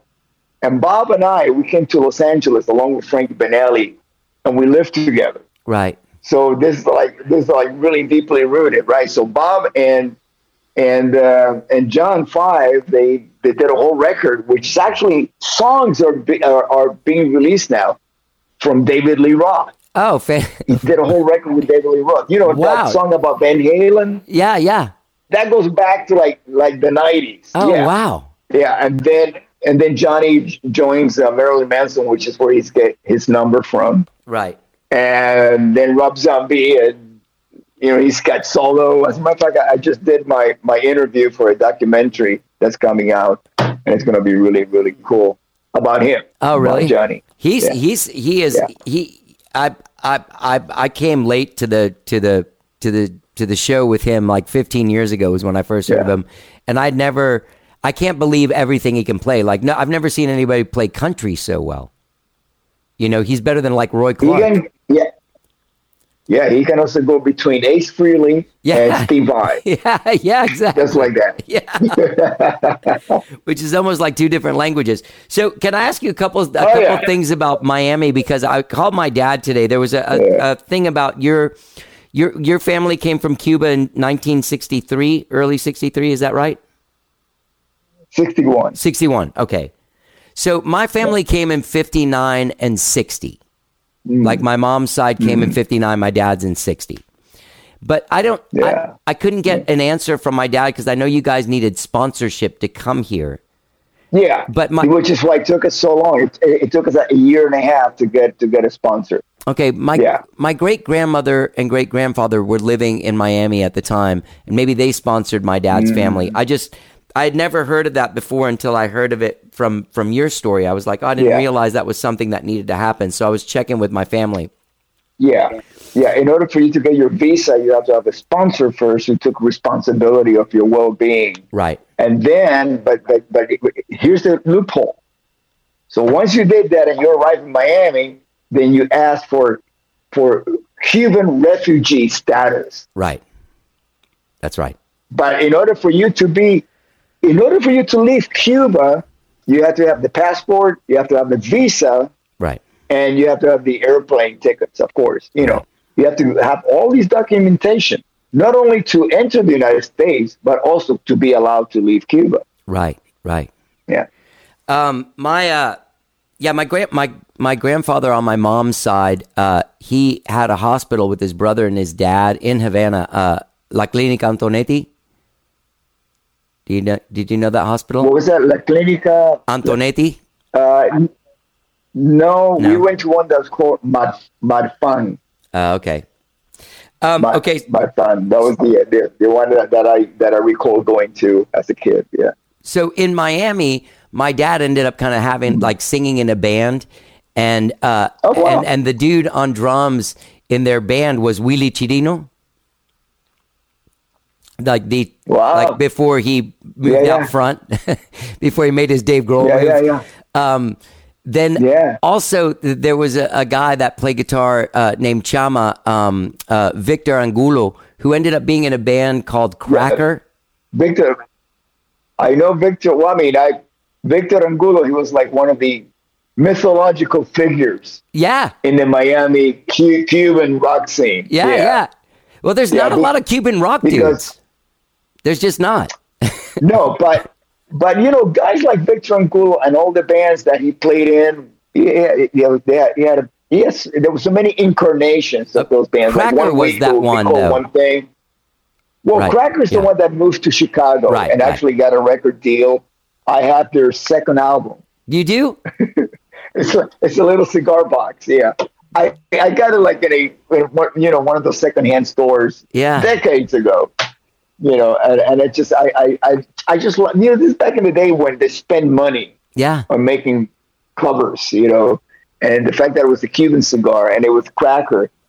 I mean, I, you know, I, it's, tho- those bands were kind of like my local inspiration Yeah, I was wondering. because they were so way ahead of me. Yeah, Yeah. musically they were. You know. Yeah. Yeah. When I was talking to my dad this morning, my dad was like, "Man, ask him if he knows Victor," and I was like, "I will," and I bet that he probably does because some band that's like getting signed by the Rolling Stones in Miami. I'm sure everybody that was playing music knew who Yeah. they were. Yeah, but even before they got Yeah, signed to the Stones, there Right. was something about them. They were they were at a higher musical level. Uh, everything about them was very cool. They were like the the local version of like the Rolling Stones, or you know Yeah. that Yeah. that coolness. Yeah. you know, in Miami, but in Miami. So to be cool in the Latin community. Yeah. In Miami, that was a challenge, really huge challenge. you know? Huge. Yeah. He. Uh. I can't. I can't wait. He's gonna love that. That. That. He's gonna love that because I know. I know that you know through his his life he he chose to go and work and like try and make a living as opposed to like keep on pursuing the dream. But he's he still plays. He has a studio in his house that's actually really nice, and he's always doing shit. Oh, So- Victor? Yeah. Yeah. Vic- Victor? Yeah. Oh, wow. Yeah. Yeah, My I dad. mean, if, if, uh, are, you in, are you in touch with him? yeah. Yeah. You. I can put you Oh, guys in yeah. touch. I would be more than yeah, I happy to. I would love to. I would love to hook up. Yeah, I'd man. love to hook up with him. Yeah. Yeah, my dad actually like they they they restarted their band in the 90s like when they were in their almost in their 50s or whatever. And uh but they got they got my dad out of the band in the second he got a different singer. So my dad's out, but they're all still friends. Oh, good. yeah, my dad wasn't Uh, happening. But um You know, since you mentioned Willie Chir- Chirino, yeah, and you mentioned that you were not aware of the sponsors. Are you aware of the Peter Pan project? I'm totally aware. That's how that's how that's how Victor and his brother uh uh came to America. Yeah. Yes, and that's how Willie Chirino came to America. Oh, really? too. I didn't know that. Yeah, that's what. That's why I brought it up. Yeah. Yeah, that that thing that was a that was sponsored by like Catholic churches and stuff, right? And they brought people and just kind of yeah, put them all yeah. over the country until their families could unite. Well, yeah, kids. Uh, it was a Peter Pan, meaning children. You know how Peter Pan in Mm-hmm. Yeah. the story flies and he brings the kids Yeah. over to Never Never Land, you know, Neverland. And uh, kind of like Michael Jackson did, you know, sort of. But a little more benevolent. Uh, yeah, yeah. And, uh, but it wasn't just kids, it was mostly the children. And I know this because I, I have friends who went through this experience. Their parents, uh, they stayed a little bit too long in Cuba, waiting to see what was going to happen. And their possessions became nationalized. Right. You know, like a lot of industries, like if you were an industrialist and you own this company, uh, it, it will be taken away from you. Yeah. And if you complain, or eventually, eventually, just because you were a capitalist, uh, you like I, I know guys, you know, men who were children then, whose family were arre- kept in house arrest in their own property Oh my God. which is exactly the same thing. So now instead of you instead of you living in the house that you built by your hard work, now you're living in in a barn, Right. you know, with the Yeah. rest of the animals there. Yeah, you know? yeah. and and then they were taken to jail, and this is where the uh, the, the situation ar- arose that you have all these children that were displaced because their family were in jail, and their relatives were either fleeing the country or hiding, so they were not able to take care of their nephews or you know grandkids or anything. So this is where the Peter Pan project was to say, okay, now these kids don't have their parents, so we're going to bring them to foster homes in the United States, Right. which is what's better than having the kids on the streets Yeah. or not having anybody to be able to care Yeah. for. You know, Um, yeah, it's it's interesting. You know, I obviously th- you're going to be episode 1,200, 1,200 of my podcast, which is going to be on Friday. Ah. And in all of this, and if you add it up, it's uh, yeah. no, I don't know. Go ahead. If I add it up, it's what? I mean, that's that's a good Tesla number Yeah, because yeah, one and two is three, zero zero three. So yeah, So I, I don't ever get to talk about this shared experience because those like are we know these stories of someone trying to get out of somewhere. You know, like people trying to get out of uh, uh, Germany or something during World War II or something. You know what I mean? Yeah. Like we we we have these shared stories. Everybody has these like oh this is how we Yeah. got out story. You know? yeah, Um. yeah. Oh, go ahead.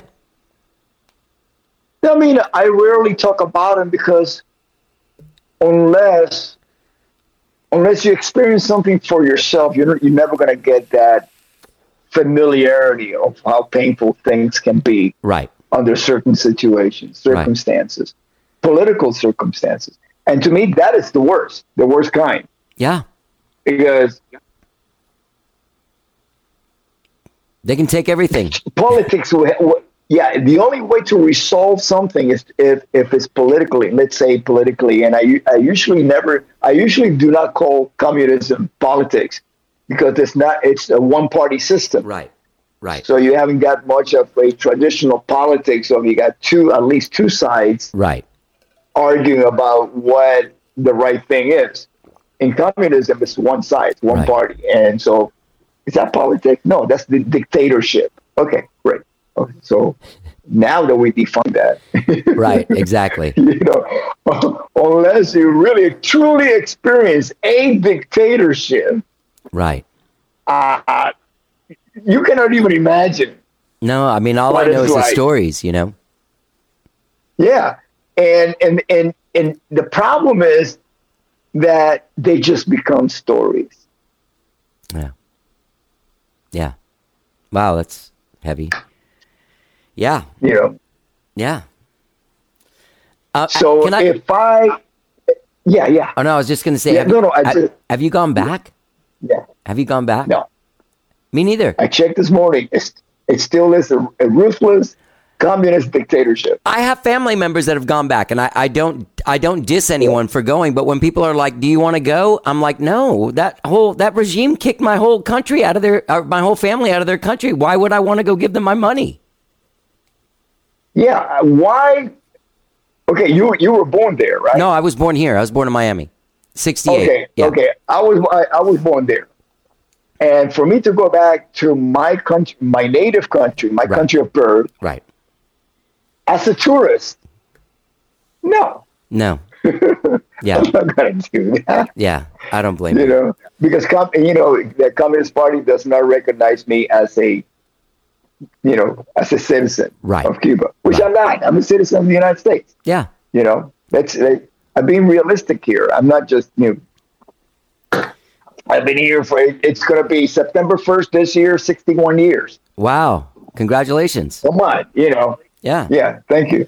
Yeah. Um, and it's such a blessing that I, now my, my mom lives with us, and we Oh. we get to celebrate that together. Oh, yeah. she's still around? Oh, that's great, man. Oh yeah. Oh yeah. Yeah. Yeah. That's Yeah. fantastic. um, I I have a my grandmother's 99. She's still around. She lives in Houston. Wow. And I spent a lot of time with her. Wow. Yeah. Yeah. God bless her. God bless her. Yeah, totally. Um, I, I, uh, you were in this movie Hired Gun, which is a great, Uh-huh. a great documentary about people who Uh-huh. work in music. You know what I mean? The people who who work to make it happen. You know what I mean? The sideman. Yeah, there's a lot of that- that's uh Well, there's there's there's. and then Oh, sorry. Go ahead. No, no, go ahead. I mean, I, I, I, I the title is very strong, but given the content of the movie, it's a little bit misleading because it is. To me, I look at it as if you're going to call this this higher gun, which is it's everybody speaking about their experiences as hired guns. Correct. And I, you know, young musicians, they tell me, hey, you know, what do you recommend? I said, well, the best education you're going to ever have is to join somebody else's band. First, you're going to learn so much that you're not going to be able to learn in any school because it's going to give you experience.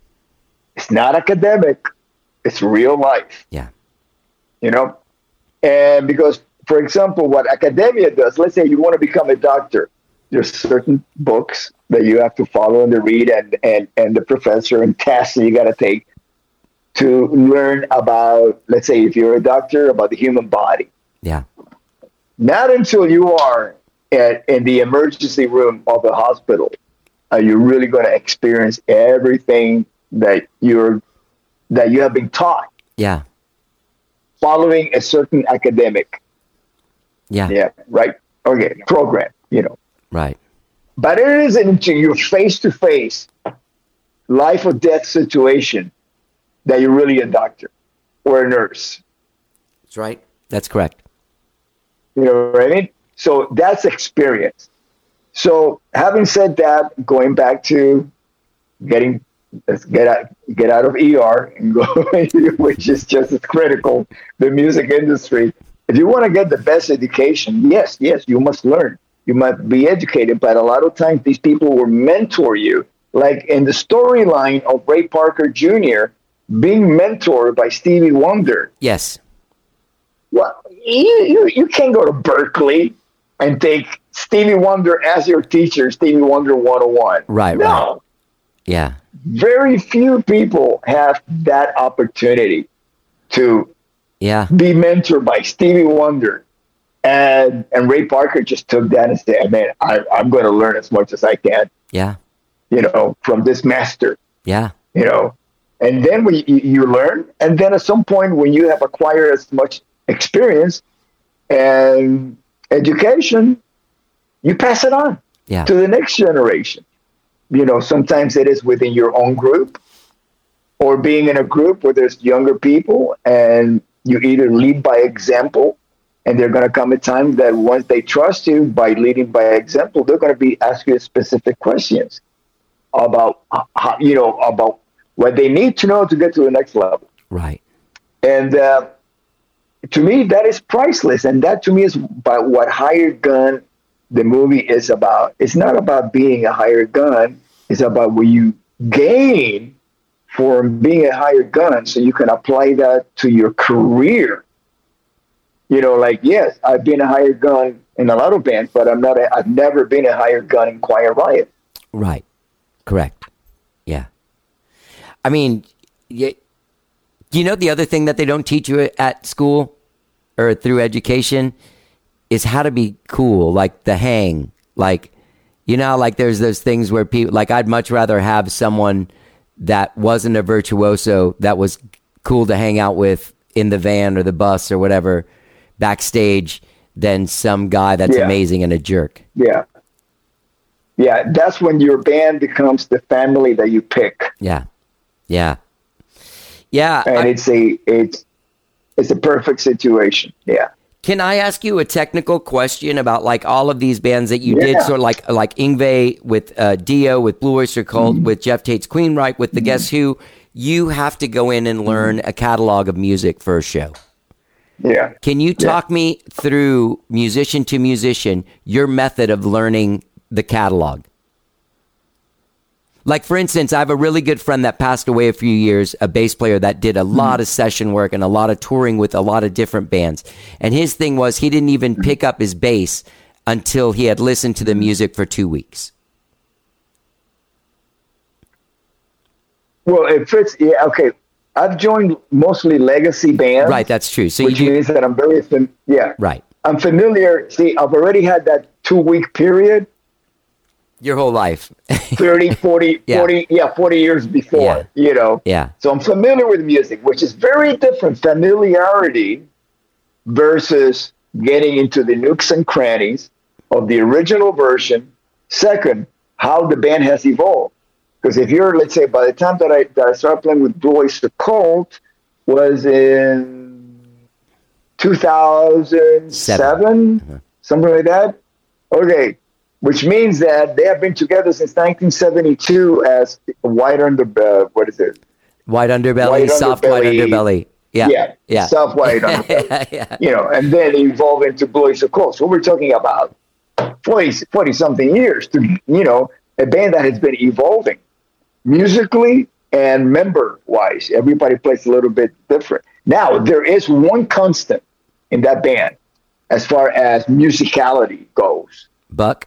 And, and, and that is Buck. Buck's style of playing guitar mm-hmm. Mm-hmm. coming from that Mel Bay, and I know this because we had conversations about this. The CAGED system, Yeah. way because sonically, guitar players like we're talking, you know, a while ago, talking about the power chord Yeah. in the '80s, we really changed sonically a lot. You know, made that sonic uh, just the, the guitar and the placement of all the other instrument with Marshalls playing power chords. It was the whole way. Now we have to EQ things a little bit different on stage and on record. So you have Buck that he doesn't sound like that. He still sounds like he's playing through a Fender amp, even though he uses Marshall. And but it's got that clarity that clarity that, that you heard on the record, whether it's uh, the Reaper or Burning for You, all those, Right, all right, right. guitar arpeggios Uh-huh. that he does, that's on stage. I hear it.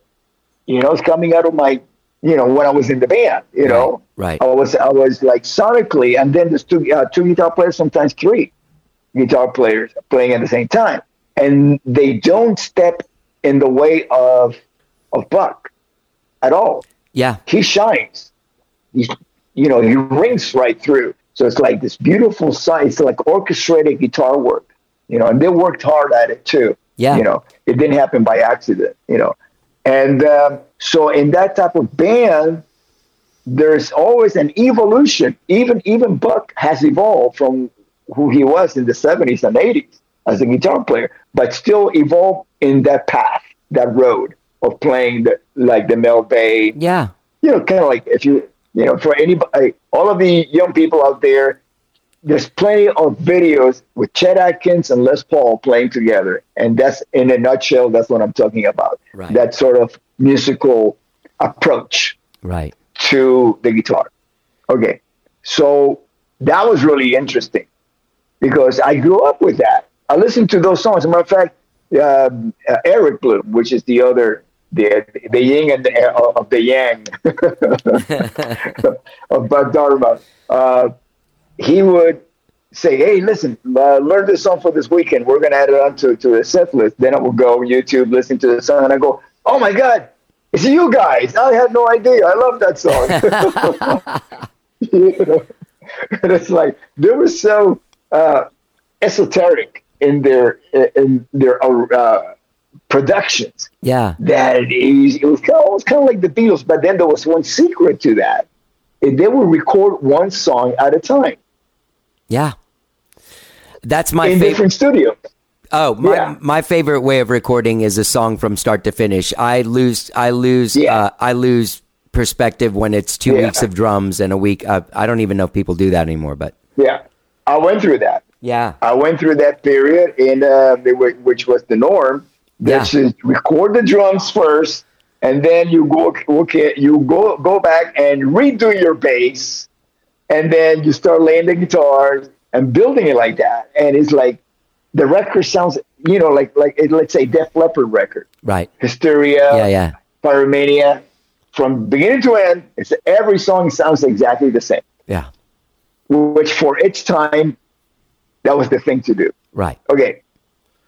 Uh, going back to the 70s, it was a very different situation because a lot of the bands, they were actually doing what we do now, which is weekends.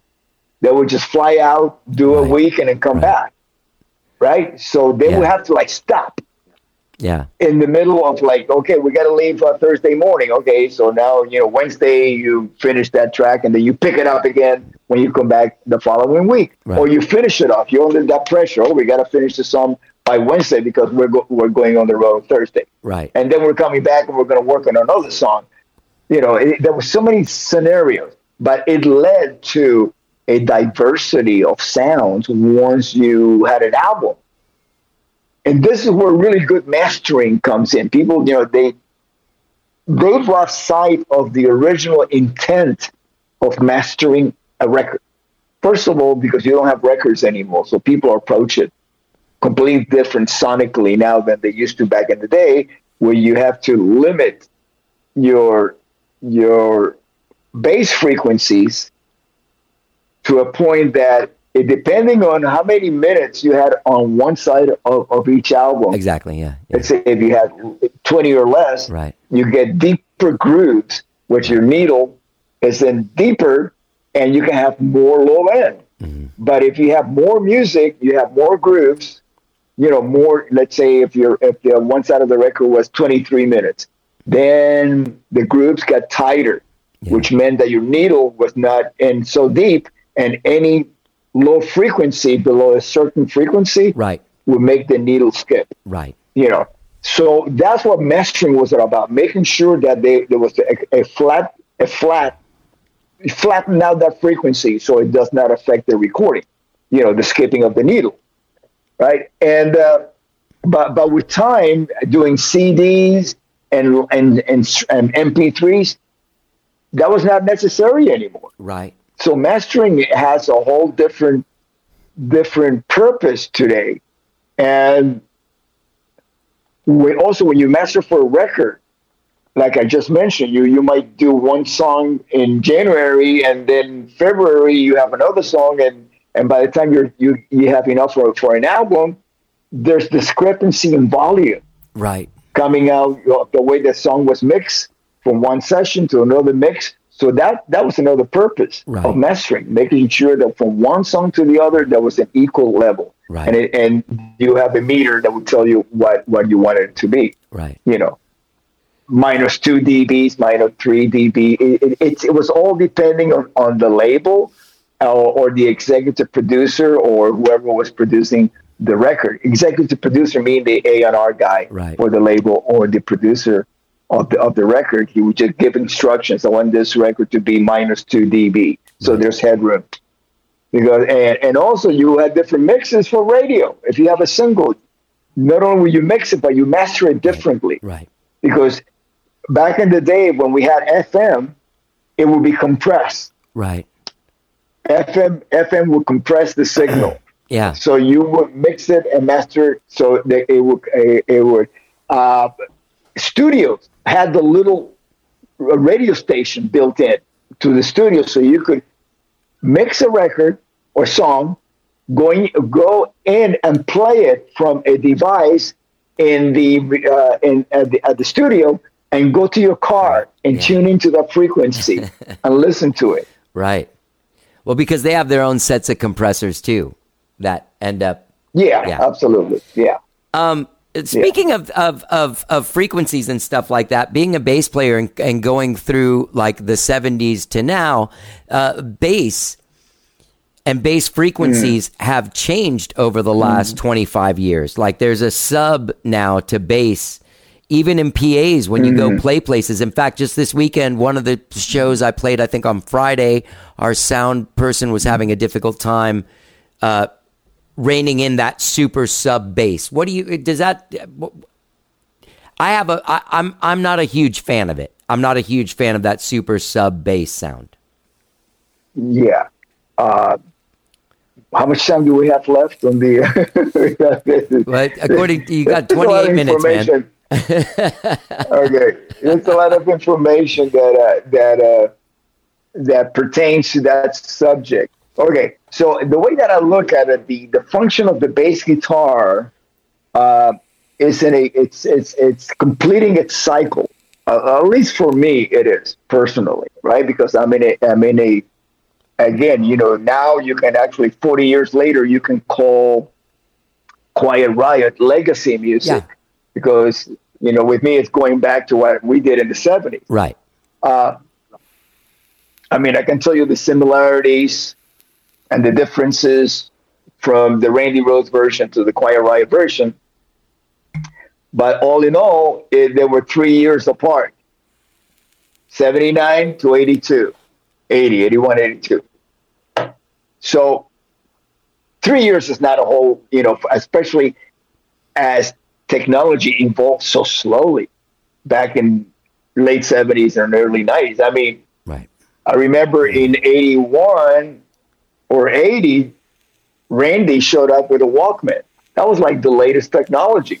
A Walkman. You mean I can listen to anything I want on headphones Yeah. and not have to like disturb anybody? Oh, wow, wonderful. You know.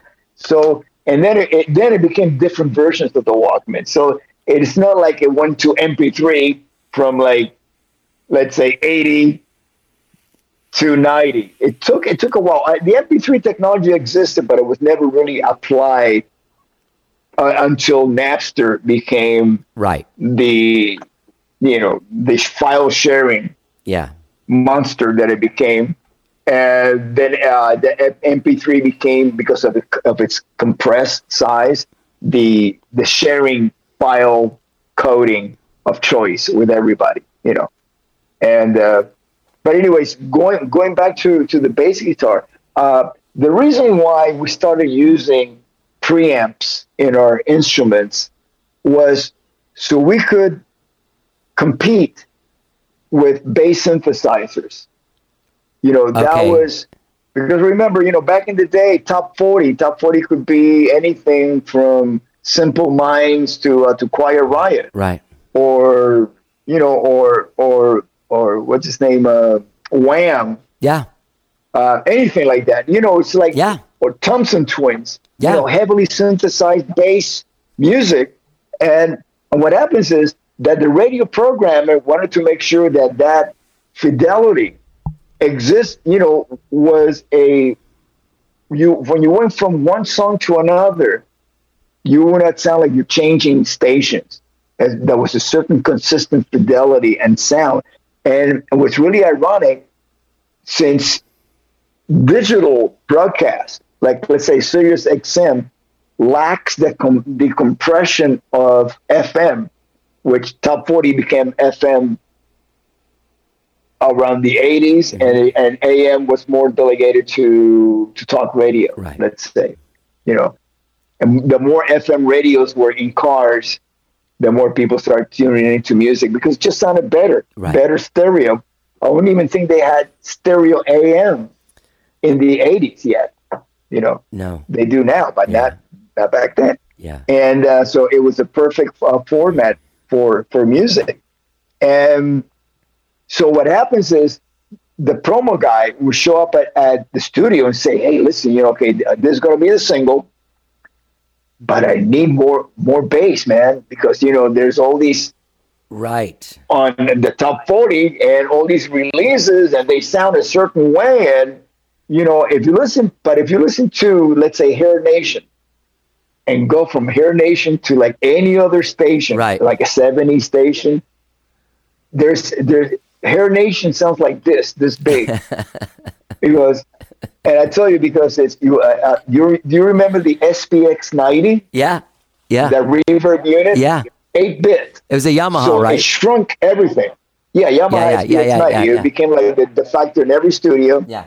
And if you wanted to, to make your band sound like you were sitting really far away in an arena, but you were like, you could only afford, you know, the cheap seats, that's the way records were mixed Yeah. back in the 80s, especially for brand new bands. Yeah. Okay, we're going to make you sound like you belong in an arena, even though you haven't sold a single record yet but we're going to give you that sound. And so if, if you listen to those metal 80s stations on digital, everything sounds like this. Right. Whereas right. if you go back to the 70s, listen to Doobie's, Doobie Brothers, the, uh, Steely Dan, everything's in your face. Yeah. Yeah. All yeah, yeah. the instruments. Yeah. Yeah. You know, So The close so going back to Yeah.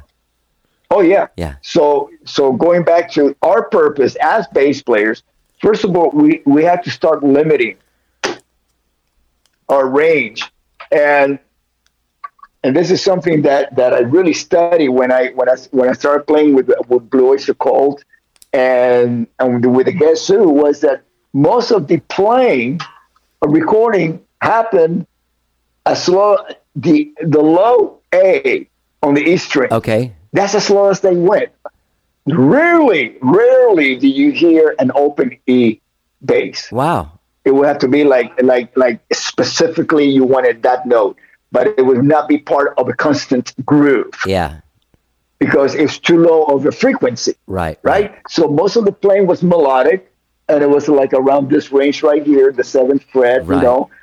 Uh, sometimes you'll do like little little riffs or go, you know, like around here, whatever, you know. But that's the way it was recorded. Straight, I did so many demos at the record plant in the 70s. I would show up with my bass, I plug it into a Pultec, into either an SSL or a Neve, and there's the sound. Yeah. There, I'm getting the same sound as the guy from Steely Dan got. Yeah. I'm not saying that I play as well, not even near, but sonically, it sounded the same Yeah. because that's the way it was, you know. And then the uh, the synthesizers came in, and they took the level, the subs lower with the harmonics. I mean, they were beautiful, perfect harmonic designs. I mean, you could get as many harmonics on a synthesizer as you tune them in. Yeah. You know? And I started playing bass synthesizer because, as a matter of fact, if you listen to Thunderbird, that's me playing a bass synth. Oh, a, wow. uh, the first version of the Roland, I think GR33 or something like that. It looked like a coffee table, and I got pictures to prove it too on stage with Quiet Riot from from that period. Oh, so you Health. actually played the And- GR, the the Roland GR. Did it have the stabilizer bar? no, No. the one The one before, it. Okay, one. okay. yeah, okay. yeah, yeah, yeah. And uh, so, anyways, having to deal with the with the low end. So now my basis, I prefer just to go passive with really good, uh, punchy, the newly designed, uh, let's say Seymour Duncans. Okay. Because what happens is I have some 60s and 59. I have 59p. What happens with magnets? They they lose their their strength, their magnetism. Right, you know, right. so they don't sound they don't sound the same way as they did six, 70 years ago. Right. You know, 60 years ago. For for for 59, and well, 62, 63 years ago. And and and being a vintage instrument, I don't want to change the pickups. So I kind of like what I do is I will use, you know, let's say something from two notes, like a Le bass Okay. for a driver, or I might Right. use a Tech Tech 20, Tech 21. See, I, it, it all depends on, on on the textures. You know, a Tech 21 DI, you know, Okay. like this one. It all depends, or or I mean, I I got so many. I got boxes of them, and what I do is just like I would in a studio with a producer or engineer, I, I audition everything Yeah. and see how it sits Yeah. emotionally with the rest of the frequencies, you know.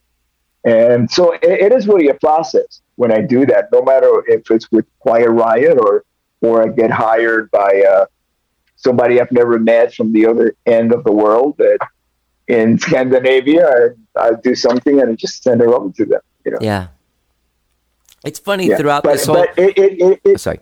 Go ahead, please. yeah, yeah. it Just I'm sorry. Yeah, just just to you know give you my, my complete thought about uh, the subs. So nowadays we're we're going back to, or at least I am, to passive instruments because it gives me more uh, diversity of tones if I'm able to like use different different pedals with Right. the same bass Right. because every time that you, you, you stick an overdrive, like let's say I have uh, Spectors, I uh, you know I have I've been playing Spector for a while. I don't know if you've seen my red one with the polka dots. Uh, yeah, I saw it on the I live just- thing. Yeah. uh, Yeah, yeah. I have a Coda here, another one. Oh, nice. Another Spector, yeah. 24 fret, and uh, but I also play the uh, the NS, the Euros Spectors, but those come with preamps, and unless I'm looking for that particular sound that that bass is going to give you, it's kind of like playing a Hofner. Right. If you're looking exactly. for a half yeah, yeah, yeah. tone,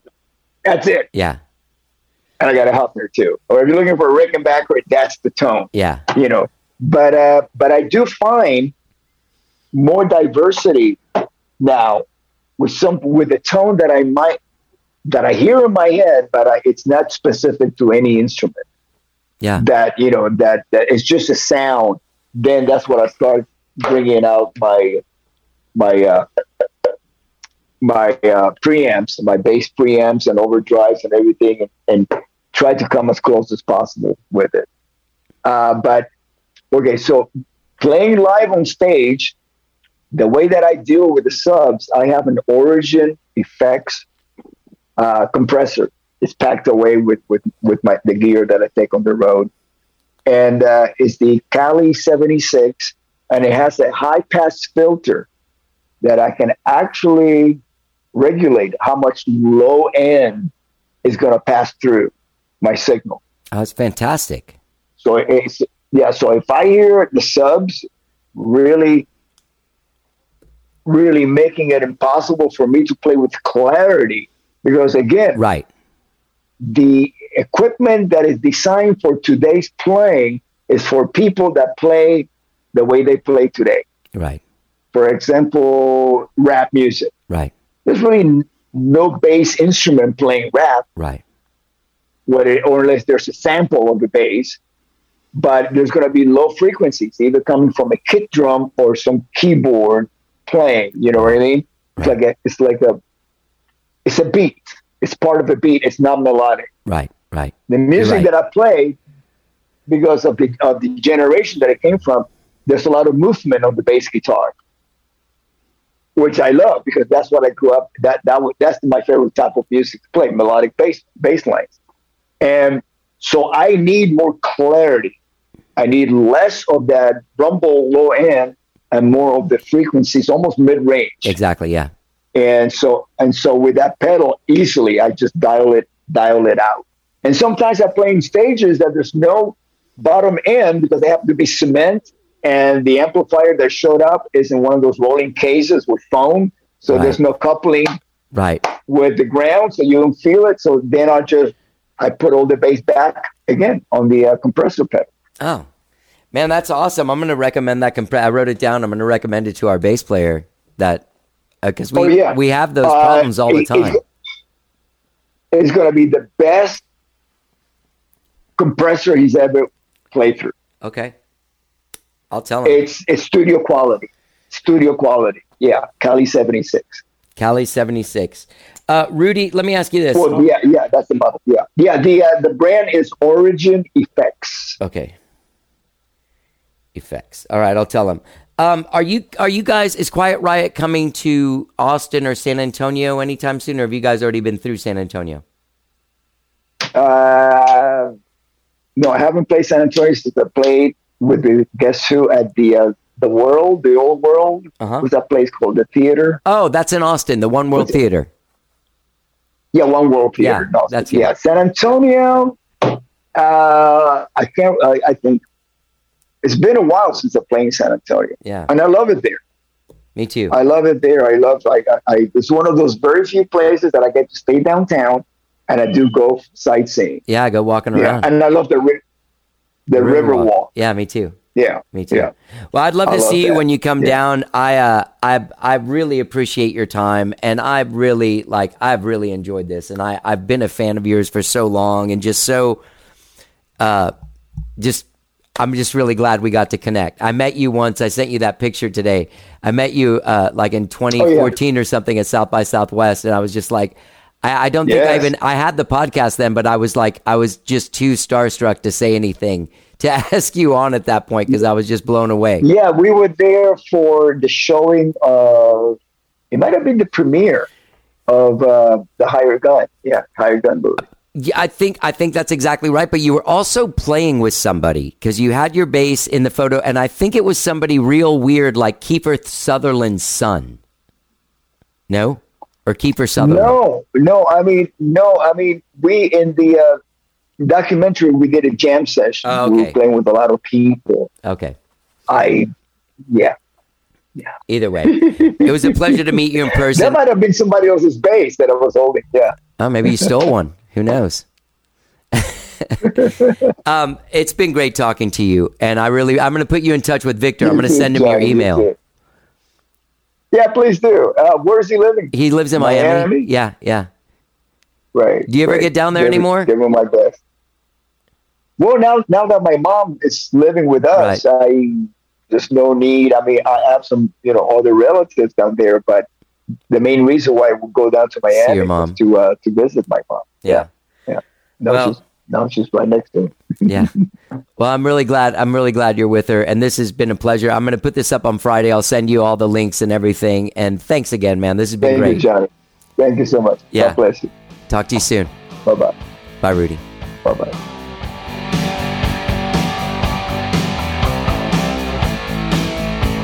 That was Rudy Sarzo. Rudy Sarzo. How awesome is that? I have a two hour conversation with Rudy Sarzo that I can listen to anytime. Amazing. Amazing. Uh, I want to thank him for doing the show. Also, gang, hey, he's playing this uh, tomorrow at Rocklahoma Festival in Pryor, Oklahoma. Also, Sunday, they'll be in Afton, Oklahoma. That's Sunday, uh, September 4th. Tomorrow night, at Rocklahoma Festival. Uh, uh, uh, September 3rd, go to quietriot.band to find out when they're coming to a, a town near you. You can follow Rudy Sarzo wherever wherever it is you find uh, you find Rudy, like in the on the Instagram, Twitter, and Facebook. Check out his radio show, Six Degrees of Sarzo, on Monsters of Rock Radio. Also, read his book, Off the Rails. Beautiful, beautiful book. I, I really want to thank I want to thank Dio for hooking this up, and I really want to thank Rudy for uh, for doing the show, and I want to thank you, gang. I want to thank you for listening to this show, helping me make it to 1,200 episodes. Thank you so so much. Uh, yeah, I don't know what else to say. Thank you. I hope you have a wonderful, wonderful, wonderful weekend, and uh, we'll be talking to you Monday. Let's get down.